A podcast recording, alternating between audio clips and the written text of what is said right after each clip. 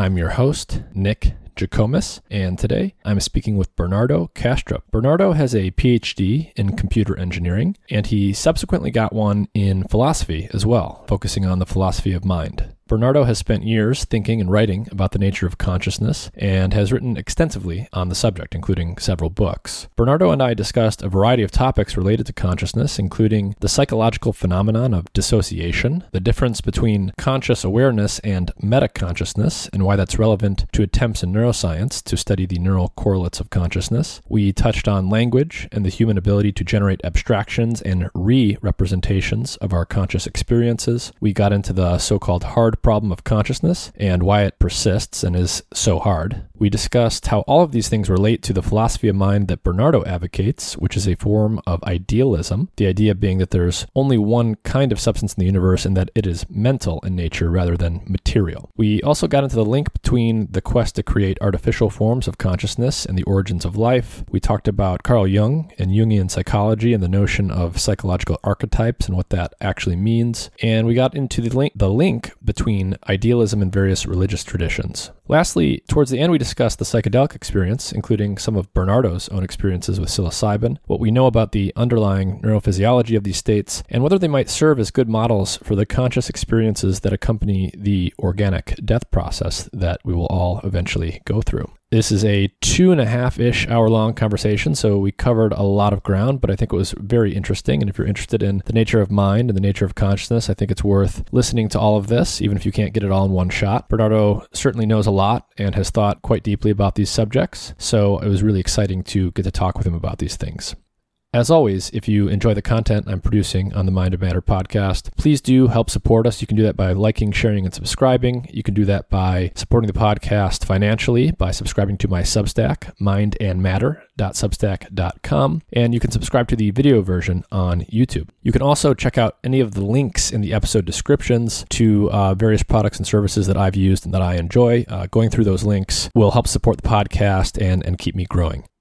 Today's show is brought to you in part by Dosist, an all natural cannabis company specializing in dose controlled cannabis products made with plant based ingredients. To learn more about Dosist, their products, and where they are available, please visit their website through the link in the episode description.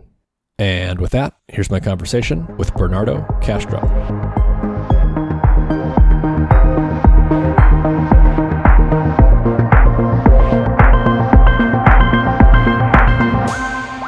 Bernardo Kastrup, how are you? Doing great. Happy to be here, Nick. Thank you for joining me. Can you let everyone know who you are, where you're joining us from, and just give like a, a concise summary of what your academic training is in so people have a sense for where, where you're going to be coming from today? Yeah, I am uh, speaking to you from the south of the Netherlands, right in between uh, Antwerp and Dusseldorf uh, and Amsterdam on that triangle. Um, I have a background in computer science. I have a doctorate in computer science and a doctorate in philosophy of mind, so a dual background. I have some background in physics because of my professional life. I used to work in data acquisition at uh, CERN uh, in Switzerland. It was actually my very first job in life. And I've been writing about uh, uh ontology, philosophy of mind for the past 15 years and have some acquaintance with the technical literature in neuroscience of consciousness. Yeah, so you've got this interesting background where you have formal training in computer science, computer engineering, this background in the physical sciences uh, that's related to that. And then you became a philosopher, basically. And we're going to spend most of our time today talking about mind stuff, consciousness, and, and related topics. The thing I wanted to get you talking about first is this very interesting psychological phenomenon that I've discussed on this show in, in different ways on a few occasions and that's dissociation.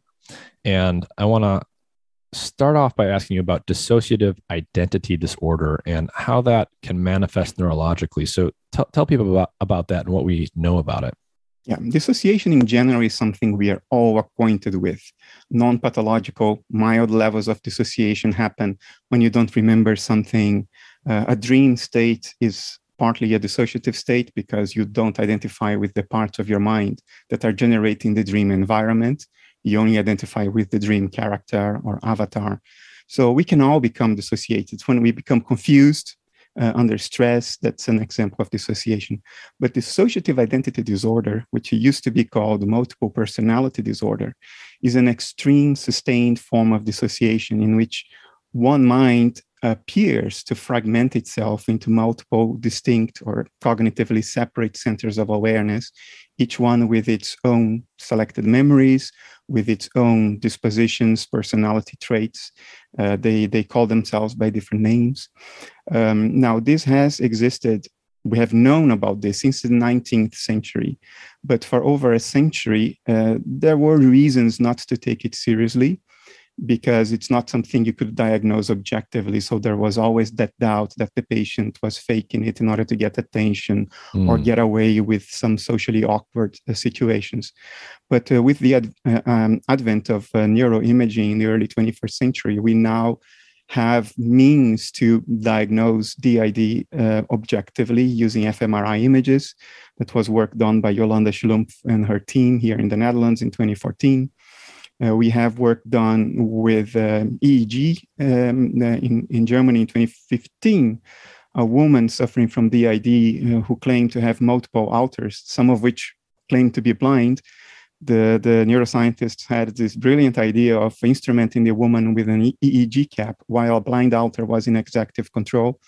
And uh, lo and behold, there was no brain activity in the visual cortex, even though the woman's eyes were wide open. And we know that her eyes and visual system organically speaking, work because when a sighted alter was again in control or the host personality, brain activity in the visual cortex uh, would reappear. So today we know that this is a real condition. It can be objectively diagnosed, and it has the surprising property of uh, uh, having one mind appear to itself as many separate minds. Interesting. So, so this case of a woman with a blind alter. that term alter that just mean that just refers to the separate centers of awareness contained within one brain. And you're saying that there was this case study of a woman who had who who could see and her eyes were functioning and everything, but one of her alters claimed to be blind, and they were doing EEG me- measurements such that when they look at the EEG signal um, for the visual cortex, the blind alters EEG looked like an actual an actual person with physical blindness as EEG, EEG would look like. There was no activity. Uh, I don't think the neuroscientists went so far as to say it's the same as a blind person, but they couldn't see discernible activity beyond noise levels uh, in the visual cortex, even though her eyes were open. So yeah, that gives you pause for thought because dissociation seems not only to create uh, islands of mentation that are cognitively uh, isolated, uh, but it seems to be capable of literal blindness. I see. And in these cases with such individuals, is the is the default alter or the default person that's speaking do they claim to be aware of the alters or are they completely unaware of each other you have both cases because now we can retroactively analyze the clinical literature that was not taken seriously for over a century.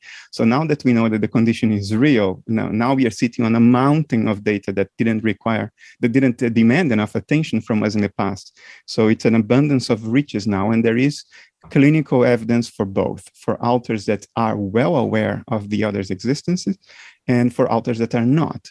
And there is, and that's the most interesting part, there is an abundance of clinical evidence, even recent one, uh, research done uh, in Harvard by Deirdre Barrett. Um, there is evidence that alters are co-conscious. In other words, it's not a matter of rebooting the computer with a different operating system.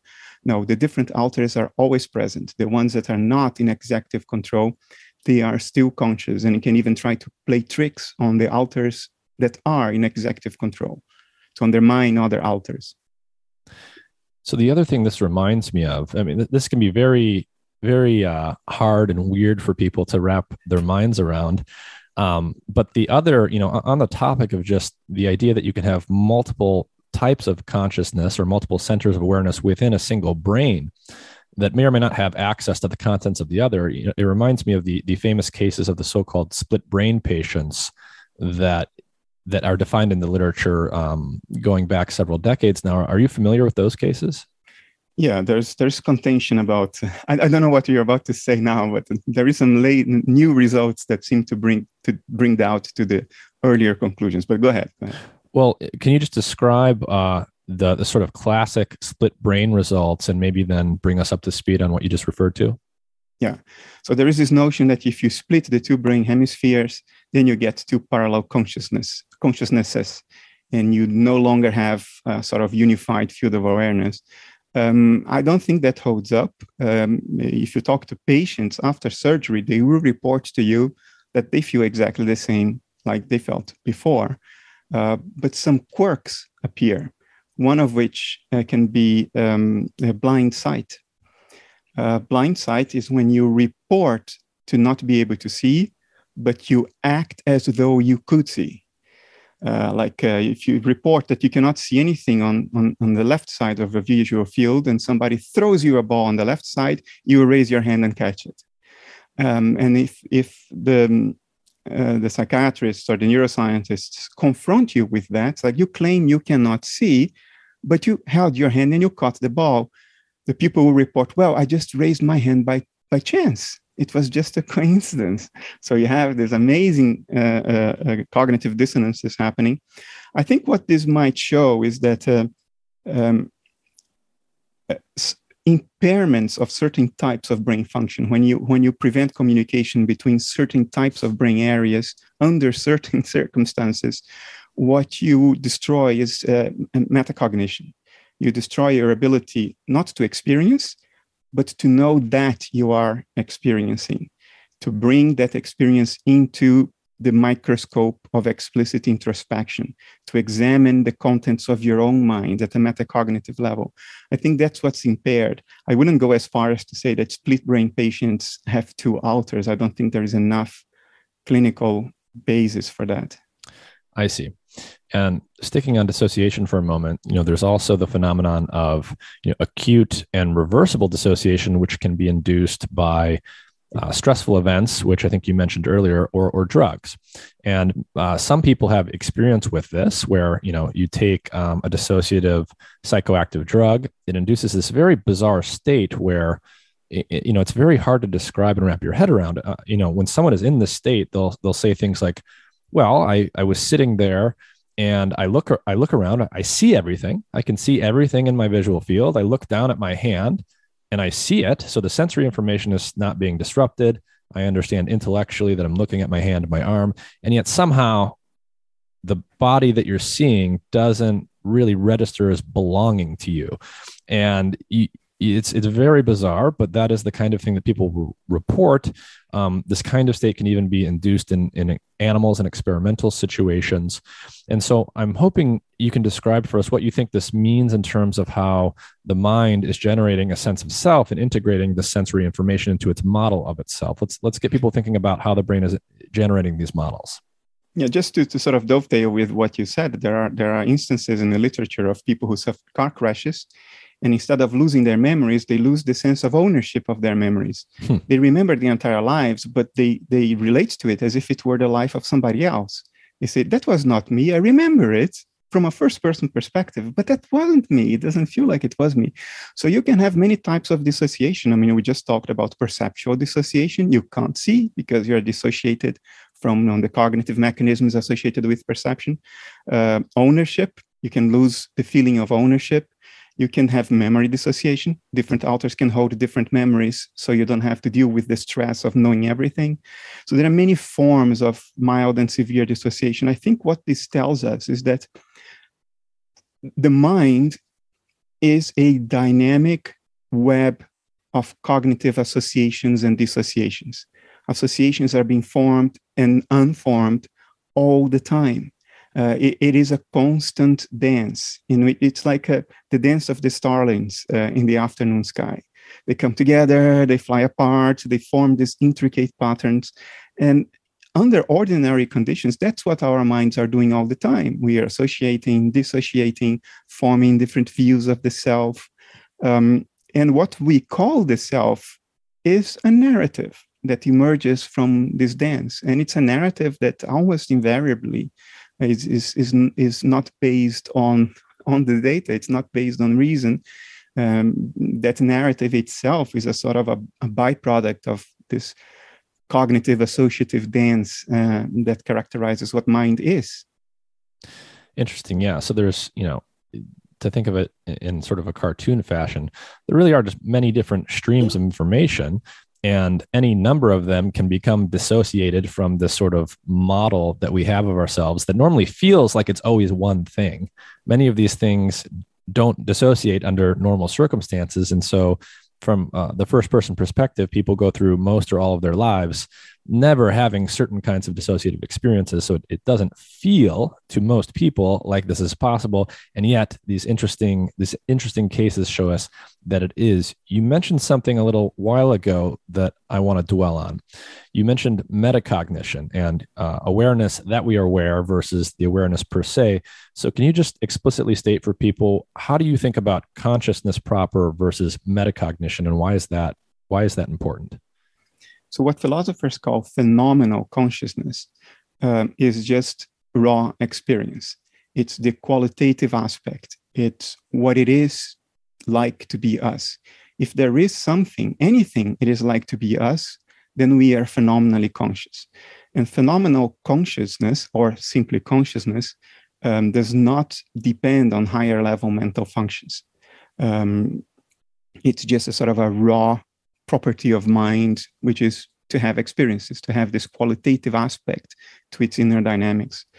Um, meta consciousness is when mind sort of folds in upon itself to examine its own dynamics at a meta level.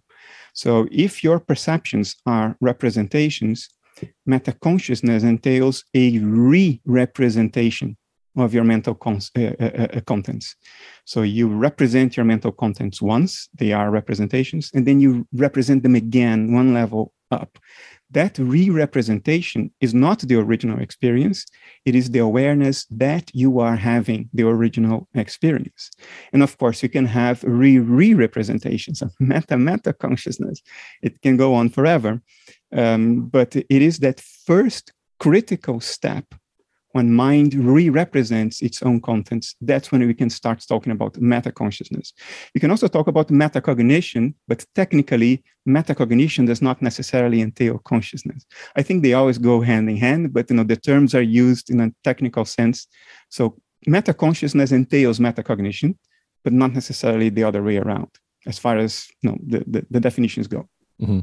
And this distinction can you describe its importance relative to the neuroscientific study of consciousness? So many people um, historically and, and in the present day study the so-called neural correlates of consciousness. Can you describe what they're talking about and what that means, and then how this distinction you've made can sort of muddy the waters there? Yeah. So in this traditionally, the study, at least until 2015, the study of consciousness from a neuroscientific perspective has been entirely based on subjective reports. Uh, so you perform uh, uh, uh brain function scans with fMRI, MEG, EEG, whatever, um, and, and the subject then reports what is being experienced from a first person perspective. And then you try to find the correlates between the experiences reported and the patterns of brain activity that are being measured. And that's how you come to the NCCs, the neurocorrelates of consciousness, by linking subjective report to, to empirical objective measurement of brain activity. And of course, the whole thing relies on subjective report. The problem is that subjective report requires that the subject not only have the experience, but he also has to know that he has the experience. Otherwise, otherwise he will not report it, not even to himself or herself. So report entails meta consciousness. So much of the work that has been done on the NCCs, the neurocorrelates of consciousness, are in fact the neurocorrelates of meta consciousness. Now, some awareness about this has emerged in the last years, um, in recent years, and um, there is an attempt now to come up with this no report paradigm. Um, but of course, the whole thing is experimentally very cumbersome because it requires on your making certain assumptions about something the subject is experiencing but doesn't know that they are experiencing. So uh, how do you know then if, if, if it's not based on subjective report? So that's a that's a significant operational um, difficulty in the neuroscience of consciousness. But more importantly it, it is the fact that many neuroscientists have failed to understand this distinction that has led to a, to a lot of misunderstanding about uh, what consciousness is, how it expresses itself, because people just conflate the two. The conflation has begun at the very birth of modern psychology. What Freud and Jung called the unconscious was just non metacognitive, dissociated contents of experience. In other words, it was phenomenally conscious, but not accessible from the point from the point mm. of view of the ego. The ego could not introspect into those experiences, but they were still phenomenal. In other words, they were still consciousness-like, consciousness stuff. But they gave it the name the unconscious. Mm-hmm. They should have called it the unmetaconscious. I see. Yeah, this is um this is something that, that you just see throughout the history of many thinkers. Um, are you familiar with the book uh, by Julian Jaynes called "The Origin of Consciousness and the Breakdown of the Bicameral Mind"? Bicameral mind, yeah. It's a very it's a very interesting and weird book, but that's another case where when he said consciousness, he was talking, I think, about meta meta consciousness. I think it's very likely. I think even modern neuroscientists, I mean, there are some glaring examples. I've seen papers, I'm not going to cite the names, but I've seen papers in which, in the discussion of the results, uh, the author of the paper basically says, okay, this cannot be conscious because of this, this, and this, since what characterizes consciousness is report, and therefore, and, and I mean, like, well, he's talking about meta consciousness. He's trying to talk about experience he's talking about something that comes on top of experience. Mm-hmm. Um, so you see this conflation to this day. Yeah, and it does. Um, I mean, if we go back to the blind sight example for a minute, this is just to re-articulate this if people have not encountered it before. I remember learning about this for the first time in in my neurobiology training. I mean, literally, there are forms of brain damage to the primary visual cortex where people say they cannot see anything, and yet they behave as if um, they can see blind, things, as Bernardo mentioned sight. earlier. Yeah. and if you take, you know, if you don't make the distinction that, that you introduced to us, Bernardo, and say like, okay, the damage is really to their ability to be um, to report what they are in fact aware of, rather than awareness being absent. It is very difficult to imagine what the alternative explanation is. How, how could they truly not have any awareness of it and explain what and we could explain the phenomenon. Um, i actually don't know what a good alternative explanation would be so oh, if you if you adopt a physicalist metaphysics and you think that certain patterns of brain activity somehow generate awareness you could just say well blind sight these are mental processes that are not conscious. They are not part of the nccs but they feed information into the nccs so the subject can act upon these perceptions, which are real, just not conscious, uh, and the subject cannot report them. The problem is that you see the whole thing is circular, and that's one of the, the greatest dangers uh, of misinterpreting uh, the science.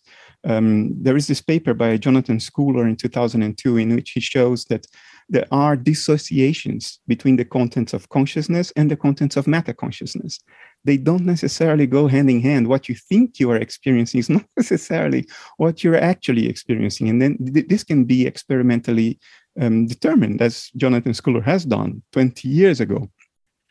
So that's one issue. You rely on reports, while those reports may actually not be uh, consistent with what is actually being experienced because of this dissociation between these two entities. And the other entity, sorry, the other the other problem is that um, you may be misled into thinking that uh, the notion that the brain generates awareness is sort of confirmed by by blind sight. Um, you may think that okay, that's evidence that there is you know mental somethings, mental goings on that uh, accurately perceive, uh, but they are not part of the NCCs. Therefore, you need certain patterns of brain activity in order to generate consciousness. While in fact, the correct interpretation, all you can say is that you need certain patterns of brain activity to be meta conscious, to explicitly introspect into something. And this has enormous theoretical ramifications, to mention just the most glaring example, Giulio Tononi's uh, information integration theory uh, of consciousness. Giulio and, uh, and Christoph have Christoph Koch have been promoting that heavily for over a decade now, um, and the concept of phi. You know that you have to have this closed loop of information integration in the anatomy of the brain uh, for consciousness to arise and that closed loop has to integrate more than a certain number uh, that reflects the, the amount of information in there. That threshold is called phi. So if the information in that loop crosses phi, then you're conscious. And of course, that whole thing, the value of phi, was determined experimentally based on subjective reports. So they attribute their theory to be an account of consciousness, well, in, in fact, it's a very good, very accurate account of meta consciousness. What do you need to happen in the brain in terms of closed loops of information integration for, for you to be able to be aware of being aware, of knowing that you are experiencing? So, the whole thing about ITT, information integration theory, is about meta consciousness. It doesn't begin to say anything about consciousness.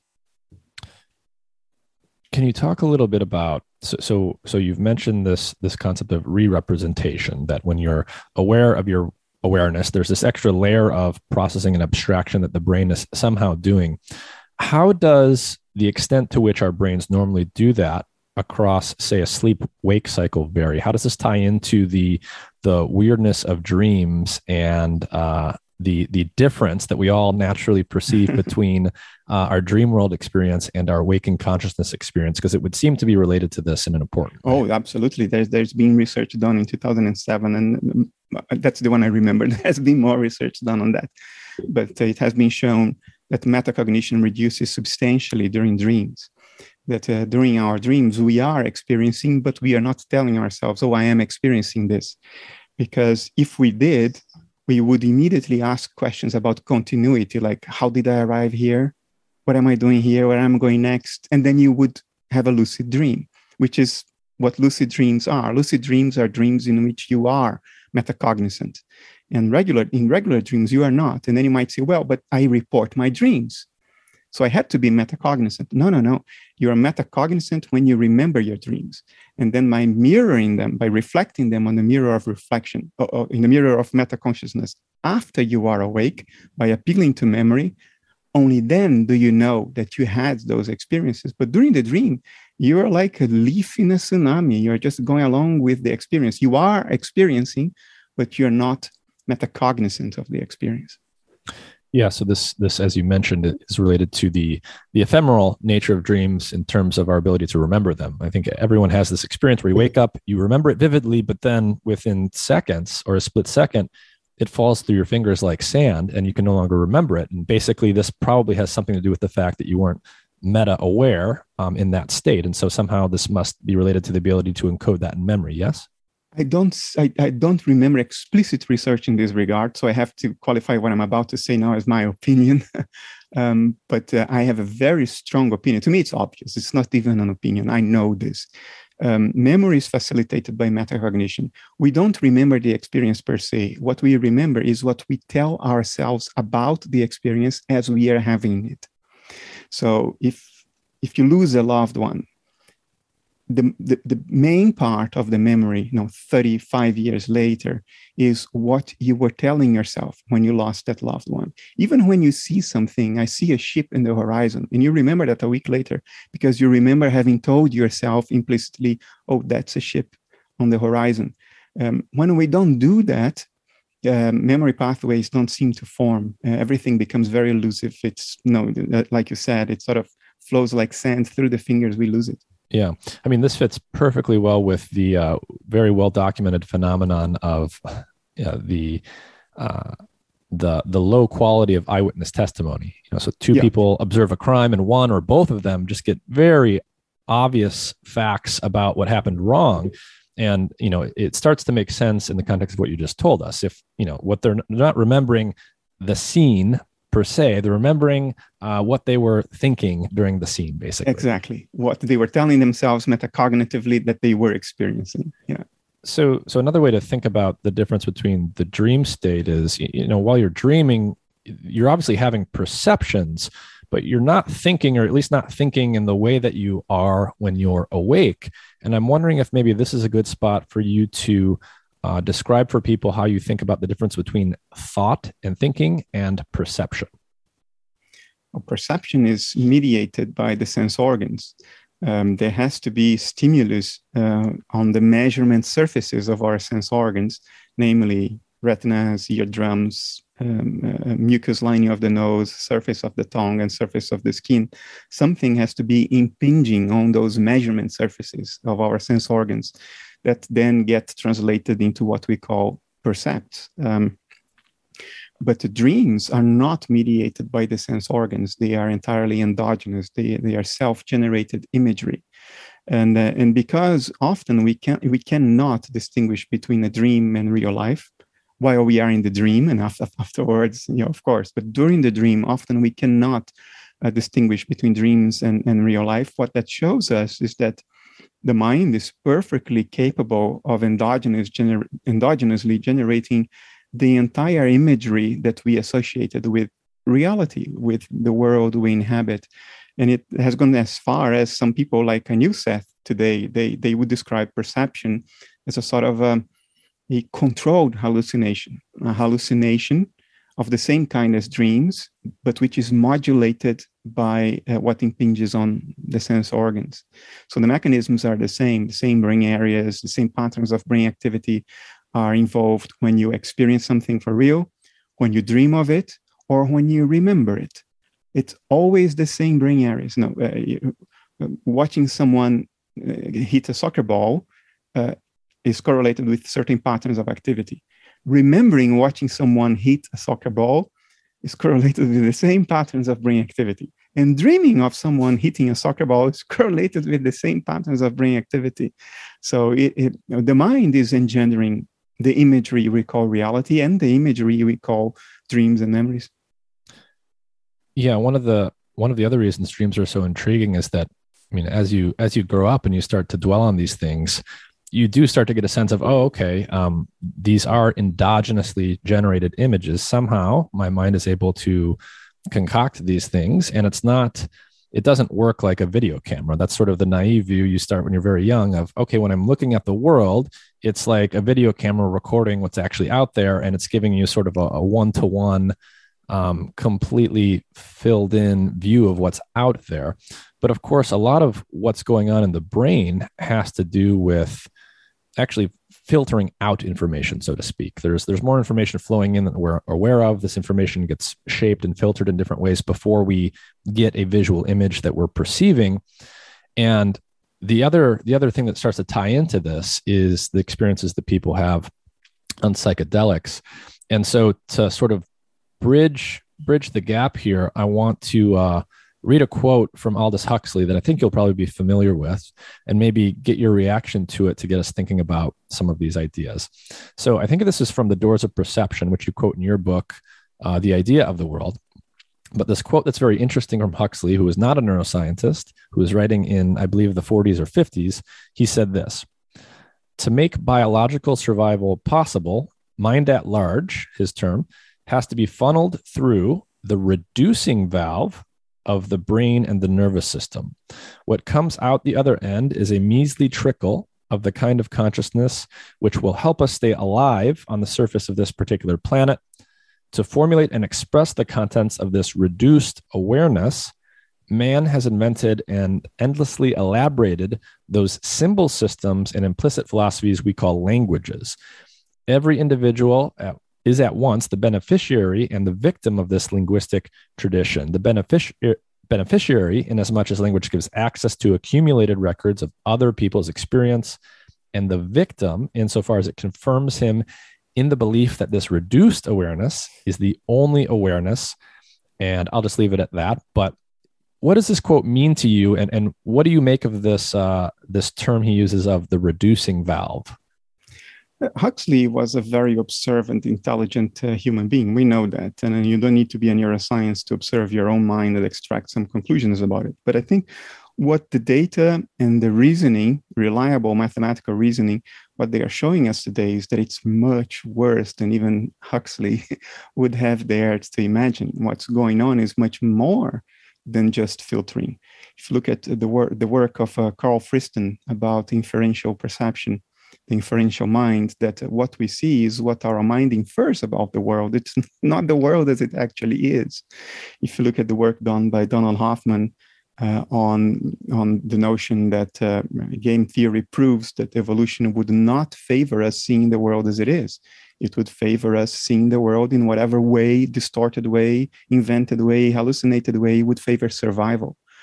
Um, and, and then you realize that uh,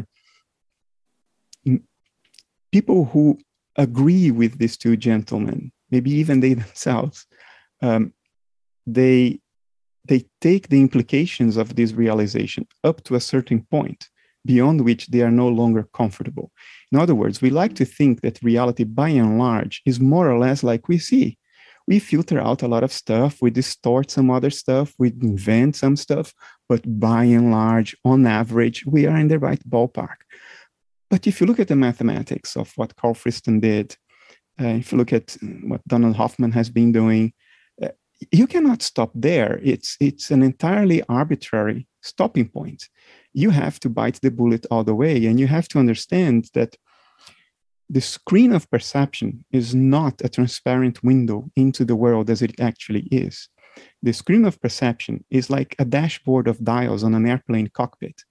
And that airplane has no windows. And we were born in that cockpit. We have never seen the world as it actually is. All we have is the cockpit. Now, the cockpit is very important that's given to us by evolution to provide accurate, salient information about the world. A pilot can fly a plane safely by instruments alone in a dark night during a thunderstorm. You don't need the transparent windshield. In fact, you don't want to look through it because it will be misleading, it will disorientate you. We are in the position of that pilot, except that uh, we have never seen through the windows. There are no windows. We were born in that cockpit. All we have is the dashboard and we think the dashboard is the world. No, the dashboard conveys salient, important information, even accurate, about the world.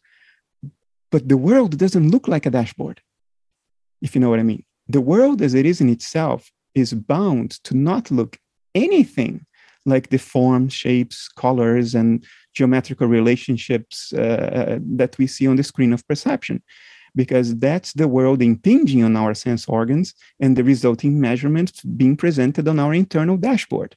Now, we should take the dashboard seriously, otherwise, we will be run over by a train, uh, but not literally. We make the mistake of thinking that the dashboard is the world, or at least that the world looks like the dashboard. Uh, but the world tends to look nothing like the dashboard. And this is plain obvious. It's just difficult to internalize and live your life with this awareness with you at all times. So in the Huxley quote, he, he also comments on this sort of double edged nature of language. On the one hand, he calls it a gift because it obviously empowers us in some very striking ways. In many ways, it's one of one of the defining features of humanity um, but it can also confuse us about the nature of reality. So, what are your thoughts on how the language faculty can can confuse us in our ability to distinguish the concepts and abstractions that we're capable of generating versus the actual sort of raw sensory experiences that we have? Nothing about us has ever evolved to enable us to have an accurate worldview. Uh, in other words, to develop accurate philosophy. Uh, nothing, um, everything about us has evolved to allow us to survive for practical, pragmatic purposes. Um, and you may think, oh, that was the case for cavemen, not for us. Well, remember that we think linguistically only for about 30,000 years. Before that, even, even Homo sapiens, anatomically identical to us up to 200,000 years ago, did not have the ability to think symbolically to, the, to, the, to think conceptually, to develop language, to tell narratives. Those were purely intuitive uh, human beings, anatomic, anatomically identical to us. And we have no idea why this change happened, by the way. Um, so we, you know, what we call conceptual reasoning was not even born yesterday. It was born at the blink of an eye ago. Uh, you know, it's it's last minute. Um, it, it, it hasn't even been born properly yet. um, so the consequence is that our inner narrative making has evolved to enable cooperation. Yuval Harari has written extensively about this in his first book. We are fiction creating mammals, and our fictions allow us to cooperate with strangers, which other animals don't do. So we can cooperate at enormously large scales uh, with strangers. Now, the 100,000 people who work for GE um, they are largely strangers to one another. Not not a single one of them know the other ninety nine thousand nine hundred ninety nine. Um, yet we have a sort of a, a sort of a shared fictional narrative that allows us to cooperate. Money is a shared fiction narrative. What is a what is a ten dollar bill? It's a piece of paper. It's worth nothing. You can't eat it. You can't cover yourself and protect yourself against the cold with it, and you can't drink it. It doesn't cure diseases. It's useless. It's the worth is zero. Um, but it's worth ten dollars because we have a collective fiction, a, a narrative, a fiction, fictional narrative, um, and believing in that narrative allows us to succeed in life. Um, so that's what our narrative making capacity, our linguistic capacity to tell ourselves what's going on, that's what it's, it's evolved for. It didn't evolve to tell us what's really going on. it's evolved to, to give us a convenient fiction in terms of which we can, or on the basis of which we can cooperate and succeed as an animal species on this, this, this ecosystem of planet Earth. So maybe taking a slight detour, um, a, a common turn of phrase that you hear, you know, from time to time in life is, you know, someone might say, "Oh, that that person is stuck in their head," or they have their head in the clouds. And and what we mean to say when we encounter such a person, sometimes it's even ourselves, is we're sort of stuck in spending too much time in the world of abstraction and metacognition and it's distracting us from the concrete sensory reality that's that's right in front of us and you know throughout evolutionary history one of the things implicit in what you were saying is you know we must have spent much more of our time every day some of our uh, ancestors in the concrete world of direct sensory experience. And as time went on in our lineage more and more time was spent in this sort of world of abstraction using sort of that that side of our brain. As a philosopher as someone who spends so much of, of your life living in the intellectual and and in the intellectualizing, living in the world of abstraction. Uh, how do you keep yourself physically grounded, and what are your general thoughts on how that might relate to things like psychological well-being? It, it, to to do good philosophy is a constant fight to uncover your hidden assumptions and your hidden prejudices. That's what good philosophy is all about, and that requires a certain degree of intimacy with your own mind. You need you need to be acquainted with the almost infinite uh, uh, set of tricks that mind uses to deceive itself, because that's what mind does. Mind deceives itself. It's useful for mind to deceive itself, to buy into a certain narrative that is conducive to survival, because it motivates you, because it helps you avoid danger, because it gets you the you know the healthiest girl around to have healthy children with um, but of course, none of this is what you want to do philosophy. To do philosophy, you don't want a convenient fiction. You want to know what's actually going on. And, and, and that process requires digging down into the onion of hidden assumptions, prejudices, and self deceptive narratives of your own mind. And unfortunately, that's precisely what most analytic philosophers are very bad at. it's uh, it's pursuing this, it's doing this exercise.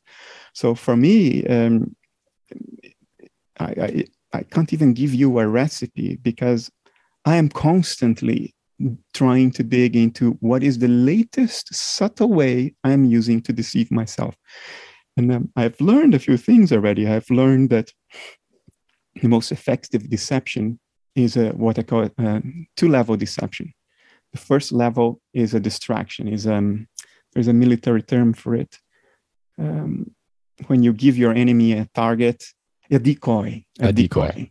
Yeah, it's when you have a certain narrative that your mind creates about what's going on, and you buy into it. And then when you start thinking more carefully about it, you realize, ah, I'm deceiving myself. I'm making certain mistakes here. I will get one up on my own mind. I'll take a step back and I will realize this is all a fiction. Now, you take a step back into another narrative. There is always a narrative. And because you found out that the decoy was false, now you are doubly confident that the narrative you now have, the one you stepped back, back to, that now is true. Well, in fact, that one is the real deception. The first one was just a decoy, you know, and, and this may sound curious, at least for most listeners, because not many people engage in this kind of dialectic with oneself to try to, you know, to uncover all the ways your own mind is always trying to cheat you. Um, but for me, this is what good philosophy means. It's uncovering that. Mm-hmm. And perhaps this loops back to some of the things we were saying earlier about you know the fact that our our brains evolved for survival purposes. So so related to that, you know, the simple question I want to ask is why would the mind be trying to constantly deceive itself like this? How does that tie into the evolutionary survival component of this?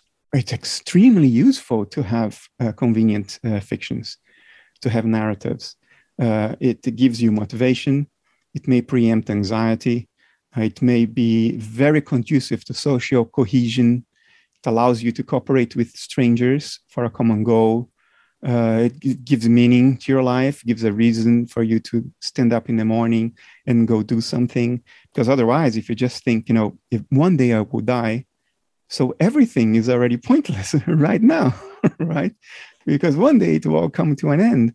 Um, instead of that, you have a convenient fiction that uh, gives you motivation to stand up, to to to, to, to try to be well, to fight illness, and uh, and be healthy, live long, and have lots of children. Uh, these convenient fictions are very powerful. Look, it's not even only in survival psychology or evolutionary psychology; it's in every aspect of human functioning. Let's take science, which is taken to be sort of mm, the archetypal manifestation of the human quest for the truth, the unbiased, objective truth. Convenient fictions are all over science. Um, Newton uh, to explain the fact that not only apples fell from trees, but that the moon stayed in its orbit around the earth, he proposed that there is this invisible force acting instantaneously at a distance for no reason. And he called it gravity. And it took the French 50 years to stop laughing of this Newtonian woo woo, this magical, invisible force acting at distances instantaneously. What nonsense was that, right? But that convenient fiction helped us put a man on the moon and an asteroid on a meteor, or on, on, a, not a meteor. A meteor is when it enters the Earth. Um, uh, a spaceship on um, on um, oh, my English is failing me now. A space rock of some kind. um, um, and then came Einstein, and Einstein said, "Oh, that convenient fiction was convenient for Newton's time." Uh, but it doesn't account for the orbit of Mercury and it doesn't account for why I can see certain stars that in fact are behind other stars. So it doesn't account for some anomalies. So we need another convenient fiction. So the new convenient fiction, which is in, in, still the one we use today, is that there is no such force acting at a distance. That's not what gravity is at all. It's not an invisible force.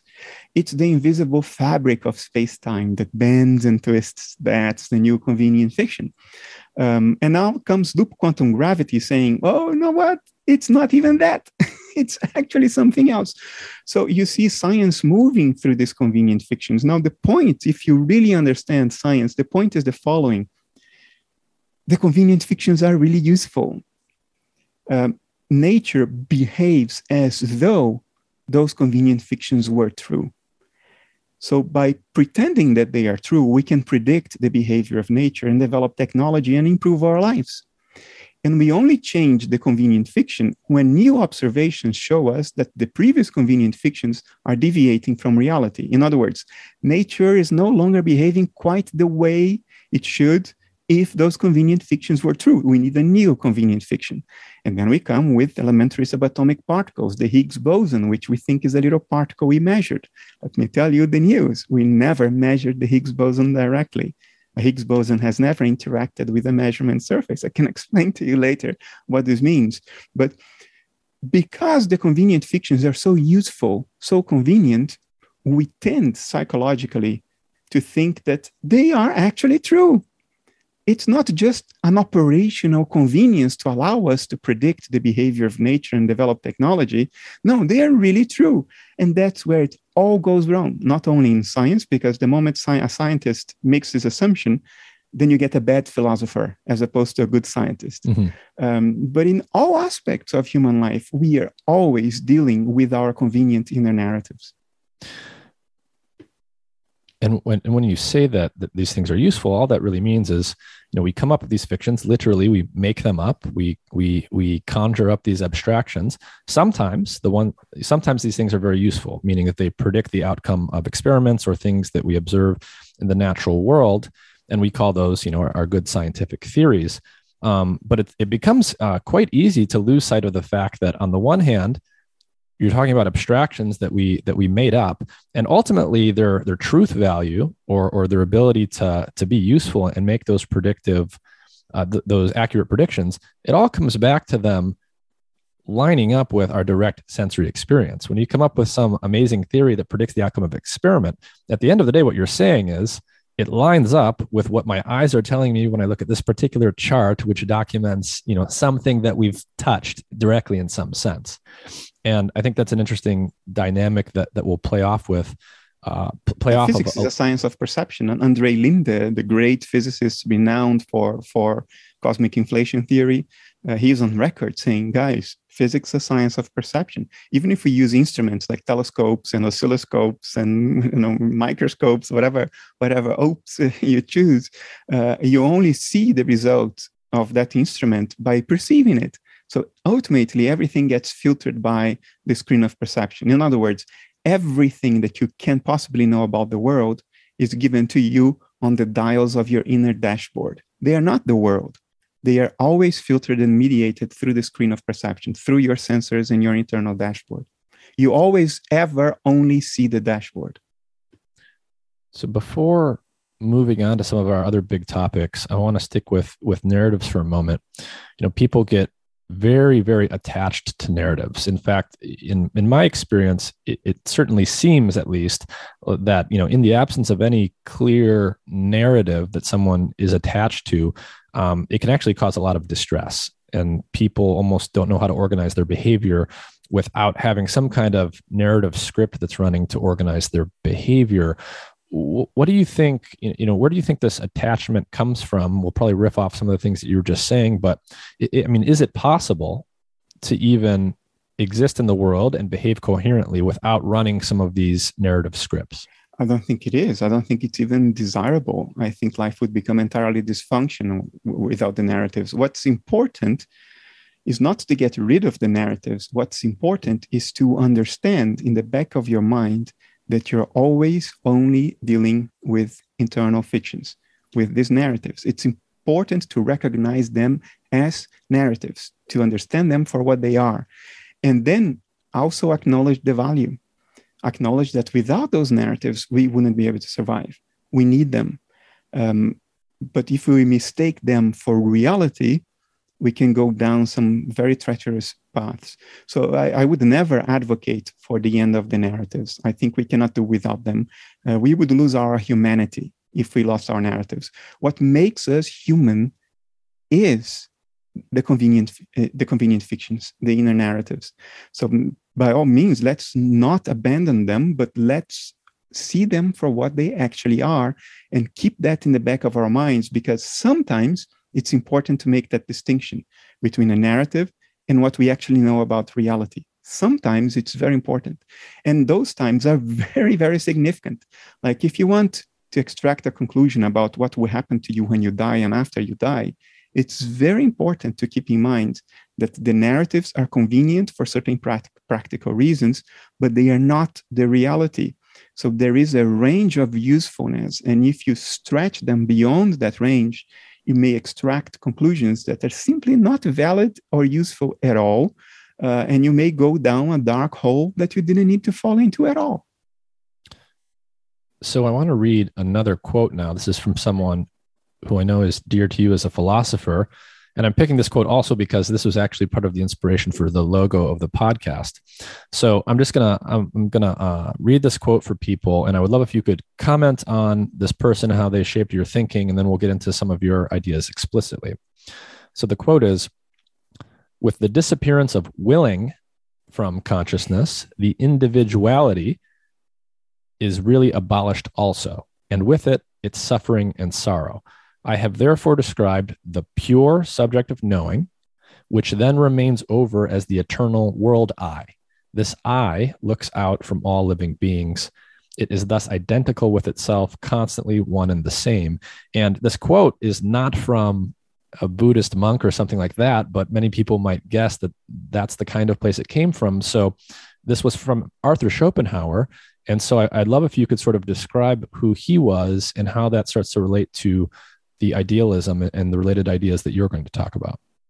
This is a quote from 1818, 204 years ago already, by our dear Arthur Schopenhauer, indeed, uh, one of the most recognized names of uh, the Western philosophical canon. Um, I discovered Schopenhauer more or less late in my life. Unlike Jung, who I have known since I was a teenager, Schopenhauer was a late discovery. And, and it was a very sobering discovery because many of the things we talk about in philosophy today, he was already saying over 200 years ago. He sort of, he was way ahead, so much ahead that people didn't understand him. Um, the world's most respected living scholar on Schopenhauer, should I mention his name? Professor Janaway, he doesn't have a clue what Schopenhauer is trying to say. You can see in his writings about Schopenhauer that he, he has no clue. He accuses Schopenhauer of being a materialist, for instance, while I can quote Schopenhauer saying that materialist is so stupid because it's the philosophy of the subject that forgets himself in his calculations.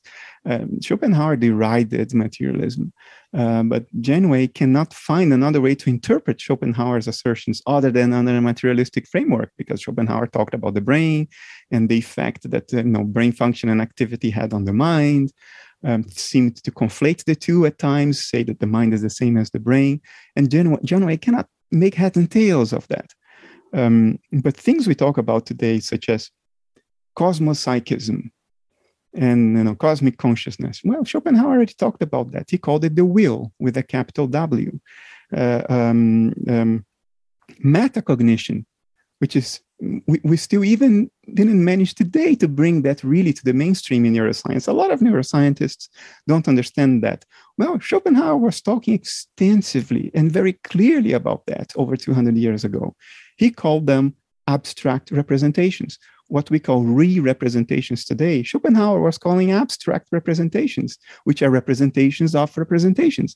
So he already unfolded the whole map of metacognition, higher level mental functions, uh, endogenous cognitive activity, which he called the will, the relationship between that and the phenomena, the world as it presents itself to us, which he called representations, and the world as it actually is, or the noumena, which he called the capital will, which is endogenous from its point of view. He already laid out the, laid out the map for us, but uh, we are too stupid to see it. So why don't you just describe for everyone here? So so now let's start talking about idealism versus materialism. Maybe a good place to start is actually could you contrast both of those philosophical ways of thinking with dualism and then describe how they differ from each other?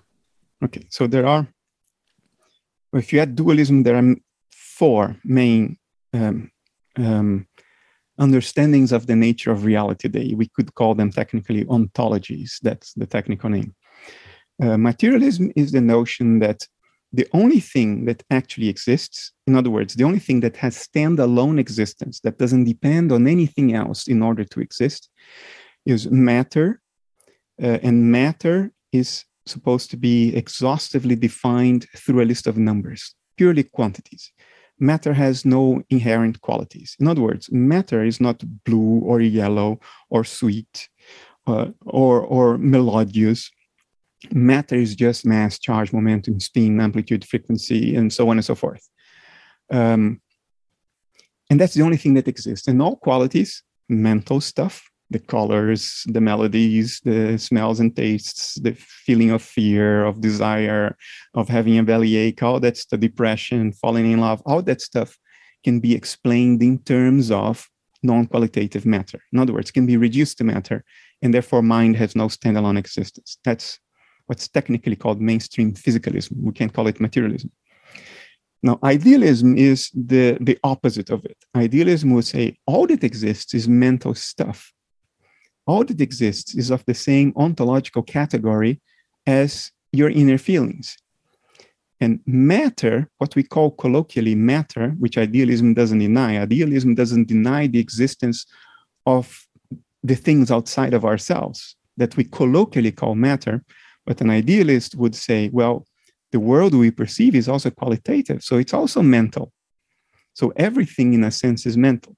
And the challenge for idealism is then to explain why we seem to share the same world, why brain activity correlates uh, with uh, inner experience, uh, uh why we can't change the laws of nature just by wishing them to be different.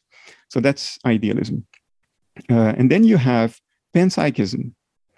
Uh, there are many variations, but the main variation says okay, matter really exists, it has standalone existence, it's not just a kind of experience.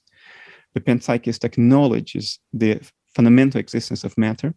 But then he goes ahead and says, but in addition to the other fundamental properties of matter, such as mass, charge, spin, matter also has qualitative properties. In other words, there is something it is like to be an electron. An electron has conscious inner life, very simple, but it has fundamentally a conscious inner life of some sort. And it's the combination of the subjectivities of the fundamental particles making up your brain when they combine, they lead to this, this coherent, seemingly unified conscious inner life that you call yourself. That's panpsychism. And dualism says there is mind stuff, which is separate from matter. It's not only a property of matter, it's really separate. And it has standalone existence. And there is matter stuff, which is really separate and also has standalone existence. Both exist in themselves and they interact in some form. And that's, of course, the religious view of the soul that inhabits the body. And when you die, the soul floats away like some kind of gaseous substance. I don't know. So that's the menu we have. Three of these are entirely incoherent, internally incoherent, and empirically uh, refuted. One survives. So I'm wondering if you could sort of walk us, maybe walk us through your justification for that last last step in a relatively concise way, what would you say? Um, what would you say the the the main the main uh, problems, the main areas of incoherence are with each of those other three before we get to your discussion of idealism itself? The main problems of idealism. No, the no, main, main problems, problems, of, the others. Uh, of the others. Okay, so let's start with materialism. Um, explanatory power is an issue. Uh, materialism fails to explain the qualities of experience in terms of physical parameters. There is nothing about physical parameters in terms of which we could deduce one particular quality of experience as opposed to any other. There is, they are incommensurable. This is called the hard problem of consciousness. Another point uh, of difficulty, another incoherence of materialism is that uh, we created those numbers mass charge momentum frequency amplitude. We created all that to describe the world of qualities around us the world we see. Um, so the numbers were there as descriptions. And what materialism does it then says what actually exists is only the numbers. It's the description. And the thing described somehow emerges out of the numbers it's like saying that you know you have a territory you chart a map and then you say well the map precedes the territory and you try to pull the territory out of the map. Mm. that, that will never work. Um, another problem of materialism is that it assumes that physical entities have standalone existence. But in foundations of physics for the past 40 years a series of ever more sophisticated experiments have now produced a conclusion being beyond reasonable doubt that physical entities do not have standalone existence. They only exist upon measurement. What we call physicality is the result of a measurement. It's like what is displayed on a dial in the dashboard when the sensors of the airplane measure the world outside. If you don't measure, then nothing is displayed on the dials. In other words, there is no physical world if you don't measure, which doesn't mean that there is no world. There is the thing that is measured, it's just not physical. The world outside the plane that's measured is not the dashboard. That's all it means. so this, uh, there are more reasons why materialism is is stillborn. It's the most incoherent on the table right now. Panpsychism, many problems with it as well. One of them is the combination problem. We have no coherent account of how fundamentally separate fields of subjectivity to, could combine to produce a unified field of subjectivity. Um, there is a strong analytical argument that even to say that this happens is already uh, internally inconsistent. It's incoherent. It doesn't work. Another problem of panpsychism is that it is physically incoherent. It contradicts what we know from physics. It assumes that there are these spatially bound elementary subatomic particles that are separated in space and time, and therefore they combine in one point of space to produce your mind, and they combine in another point of space to produce my mind, and that's why our minds are separate because the respective subatomic particles forming your brain and mine are separate. The problem is that there is no such a thing as elementary subatomic particles in physics. We have known that since the late 1940s uh, with Richard Feynman and other two gentlemen. Uh, and you, you, may be horrified with what I just said. Like, what do you mean? Of course they exist. No, subatomic particles are metaphors. Uh, quantum field theory tells us that what exists are 17 quantum fields that are not spatially bound. Subatomic particles are particular patterns of excitation of the fields, like waves in the ocean they are not fundamentally separate in the same sense that there's nothing to a wave but the ocean. There's nothing to a subatomic particle but the underlying field. And the fields uh, uh, uh span across space and time. So panpsychism fails. And dualism, um, the main reason to reject dualism, I would say, is parsimony. Why do you need two things to explain nature if you can get away with one? That's Occam's razor. It's the principle of parsimony. Another problem of dualism is the interaction problem if you have two fundamentally different types of things, how come they interact? Because an interaction seems to presuppose a commonality of some form for there to be causal interaction. But if they are fundamentally different, then how do how, how is it that you have an interaction? So um, it makes sense to me that that you would appeal to parsimony there. If you can explain everything with one thing, uh, there's no need to invoke two different things to to explain the world so in that sense materialism is similar to idealism in that both of them involve saying there's just sort of one kind of thing in the universe. So you know to to caricature this a bit is is it even worth making the distinction between materialism and idealism? Are they both sort of saying there's one thing at the end? What is the uh, why is it worth making that distinction between materialism and idealism? Because the implications the implications sir are, are fantastically significant. What materialism says is there is only one kind of thing, and it's not that which you identify yourself with. It's not of the same kind as your, as your inner life. Your conscious inner life is an illusion produced by another kind of thing, and that other kind of thing is the only thing that actually exists. Therefore, when that other kind of thing loses its structural and dynamical integrity, in other words, when you die, then your conscious inner life is gone and all of your insights, all of your memories, all of your suffering, all of your joy, everything that constitutes that which you identify yourself with, that which you consider to be yourself, all of that will come to an end and you will vanish into oblivion.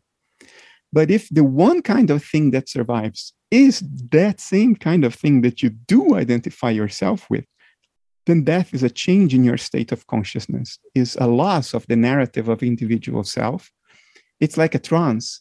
Something fundamental will change because you know if the body is the image of a certain configuration of mind, if the body is no longer there, then something very big has changed about mind, but it has changed and not disappeared. The real you is still there, um, but its mentation will unfold according to sort of different lines. Um, uh, another reason to think of the implications as fundamentally different um, under materialism, your health, doctors should be like car mechanics.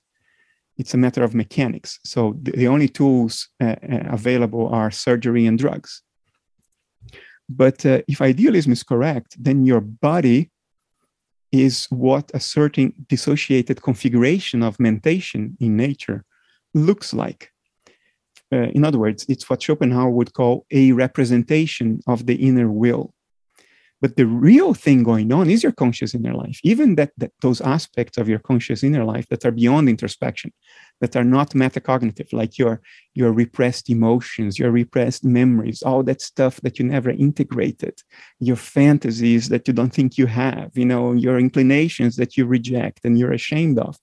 All that stuff taken together looks like a human body, a metabolizing human body. So if the body is just what mentation looks like, then you get a third avenue for healthcare, and that's talk therapy, that's psychological therapy. It's it's to, to put it bluntly, it's to learn how to mature. It's to learn how to reconcile yourself with the facts of nature, the bad and the good. And the good and the bad. So um, you said some things that were interesting there, and I'm wondering if you could reiterate some of them just to tie some of the concepts we've discussed throughout the discussion so far together for people. So you, you said something about you know the death of of of someone being the end of the narrative of individuation, and you used the word dissociated at one point. So from your standpoint as an idealist, given our previous discussion of dissociation and some of the things you just mentioned, what is when I perceive you on the other side of the screen here? What what are we from from your point of view? What am I actually perceiving when I see Bernardo here? So let me let me try to frame this in the context of what we just talked about and the other ontologies on the table. Let's ignore dualism for now; it's not technically taken very seriously. Um, the three remaining alternatives: constitutive panpsychism, um, analytic idealism, and mainstream physicalism. All three face a canonical problem they may face more problems, but there is one that is canonical in analytic philosophy. Uh, materialism faces a so called hard problem of consciousness. There is nothing about physical parameters in terms of which we could deduce the qualities of experience. There is a, there is a chasm there. Panpsychism faces the combination problem.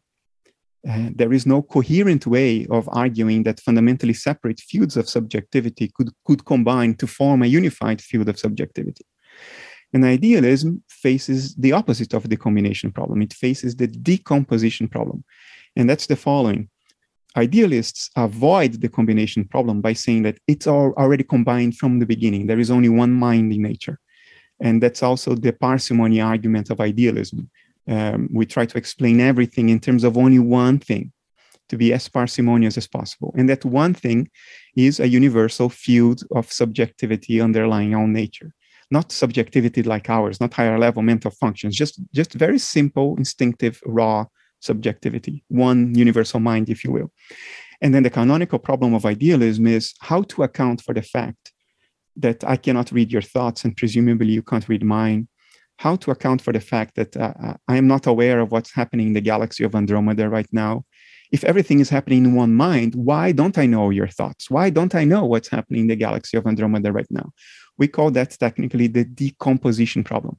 How what is fundamentally one mind can seem to become many. But unlike the other two canonical problems, nature is shoving under our nose a solution to the decomposition problem, and that's dissociation. There is something in nature that does exactly what the idealist needs it to do in order to tackle the decomposition problem.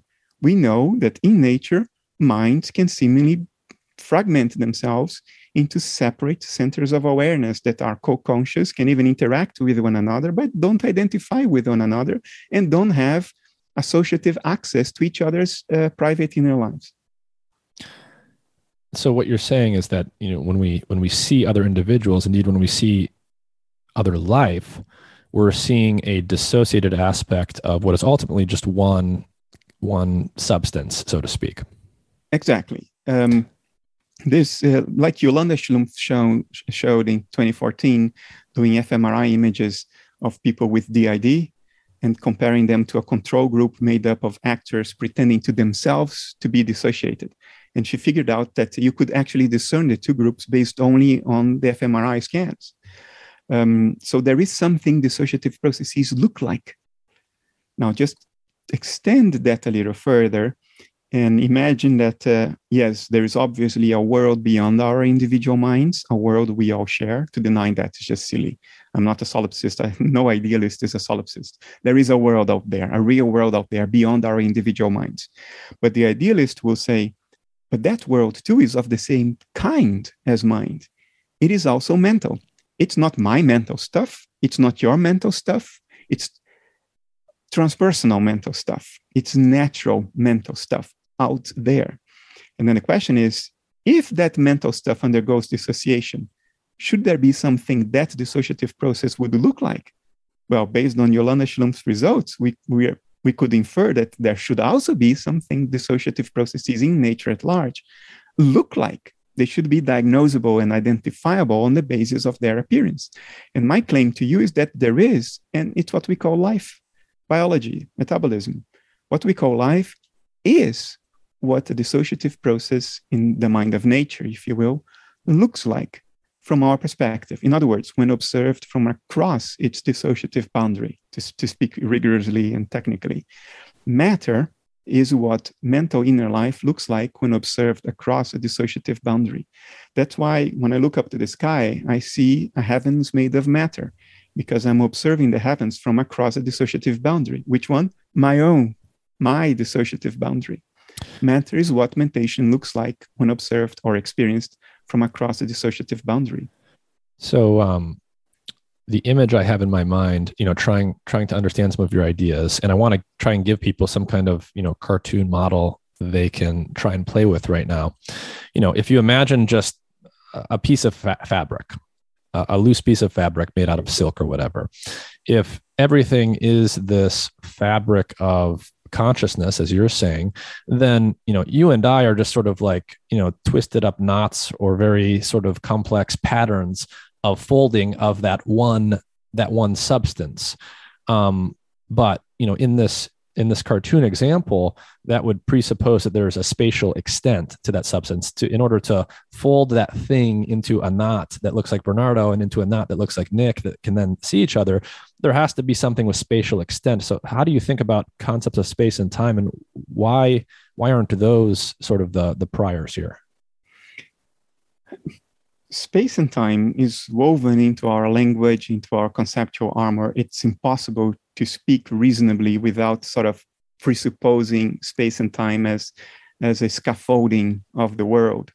Uh, Schopenhauer called it the principium individuationis. Without space and time, everything would occupy the same volume of space at the same time. In other words, there would be no differentiation, everything would be one. And Schopenhauer said that that is actually what's going on he followed Kant in saying that space and time are modes of perception, categories of perception. They are not out there. They are just the tricks our mind uses to make sense of the world. They are in the internal scales of the dials on our dashboard. You know, when you have those scales and the dials, the needles of the dials are moving inside the, the, the those little internal scales. That's what space and time is. They are the scales of our, our, cognitive apparatus, our mode of cognition, they are not out there. Physics is getting to that conclusion. Loop quantum gravity does away with time as fundamental. Uh, Julian Barbour, 20 years ago, wrote a 23 years ago, wrote a book called The End of Time, in which he rewrote all the equations of physics, removing t, time for time. And he showed that physics remains entirely coherent without bringing time uh, into, into the fold. Um, the problem is that um, Space and time are built into the language. Verbs are actions, actions unfold in time. The distinction between sub, subject and, and, and object is a spatial distinction. So I cannot speak if I if I am consistent with this view that space and time are not really there. I cannot open my mouth and speak. So what I usually say is the following: space and time are not really real, um, but what is projected on space and time is not pure nonsense. In the same sense that uh, if you illuminate a, a solid three-dimensional cylinder from the front, you will see a circular shadow. And if you illuminate the same solid cylinder from the side, you will see a rectangular shadow. Uh, uh, in the world of shadows, the circle is not the rectangle, right? They are distinct. Um, but you don't dismiss them. The projection of the cylinder in the form of a, a circular shadow and the projection of the cylinder in the form of a rectangular shadow they do say something about the cylinder, even if the shadows are not primary. What really exists is the cylinder, not the shadows. So, what I'm telling you is that what really exists is the world outside space time, not what we see in space time. But what we see in space time are projections of that real world. They are the shadows, and the shadows do say something about the cylinder.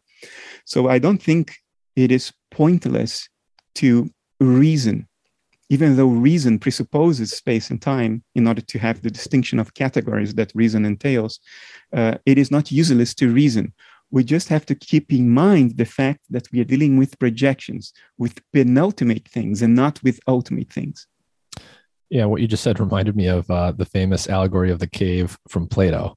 Yeah. The shadows dancing on the wall. But the shadows perfectly correlate with stuff that actually is out there.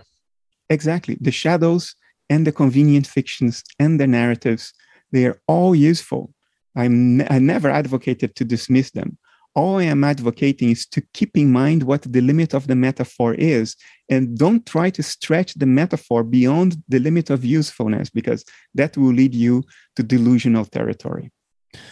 So, one thing I also want to tackle explicitly here is um, you know, I understand that that you know I've I've read one of your books called The Idea of the World, and you know you're coming from a you know you would call this analytical idealism. This is a perfectly uh, naturalistic way of thinking, um, in your view. But you know, I think a, a knee jerk reaction that a lot of people would have to some of your ideas, including myself at a different phase of my life, is okay. Well, he's denying that material reality is out there. He's saying that everything is mind and nothing is matter this must be in some way sort of airy fairy or involve some element of yeah. supernaturalism. Can you just kind of speak to that for a moment? Yeah, yeah, it's a it's a it's a cultural phenomenon, and there's nothing I can really there's not not much I can do to eliminate that. But notice that um, it is materialism that's telling you that the world you experience, the qualities of, the qualities of your experience, exist only inside your head, below the inner surface of your skull because under materialism all of your experiences all qualities all colors all flavors all smells they are generated by the brain in a way that nobody can explain uh, but they are supposed to be generated by your brain. Therefore they only exist inside your skull. If you look up to the sky at night and you see the bright moon that brightness you see that experience of seeing the moon is actually unfolding underneath the inner surface of your skull the real inner surface of your skull is beyond the moon you see in the night sky under materialism. It's all inside your head as far as experiences is, uh, are concerned. There is a real world out there beyond your skull, but that world has nothing to do with colors, with flavors, with smells. It's a purely abstract world that you cannot visualize because it's supposed to be uh, described exhaustively only with a list of numbers. In other words, if you provide a long enough list of numbers, you will have said everything there is to say about the real material world outside your skull under materialism. So you can't even visualize it, it's pure abstraction. Um, the charge against idealism that it's all airy fairy mental stuff is based on a misunderstanding of idealism and conflating it with solipsism. Solipsism is the philosophy that the entire world is your personal dream, that all that exists are your personal experiences. That's solipsism. That's very airy fairy stuff. And we have plenty of reasons to deny that.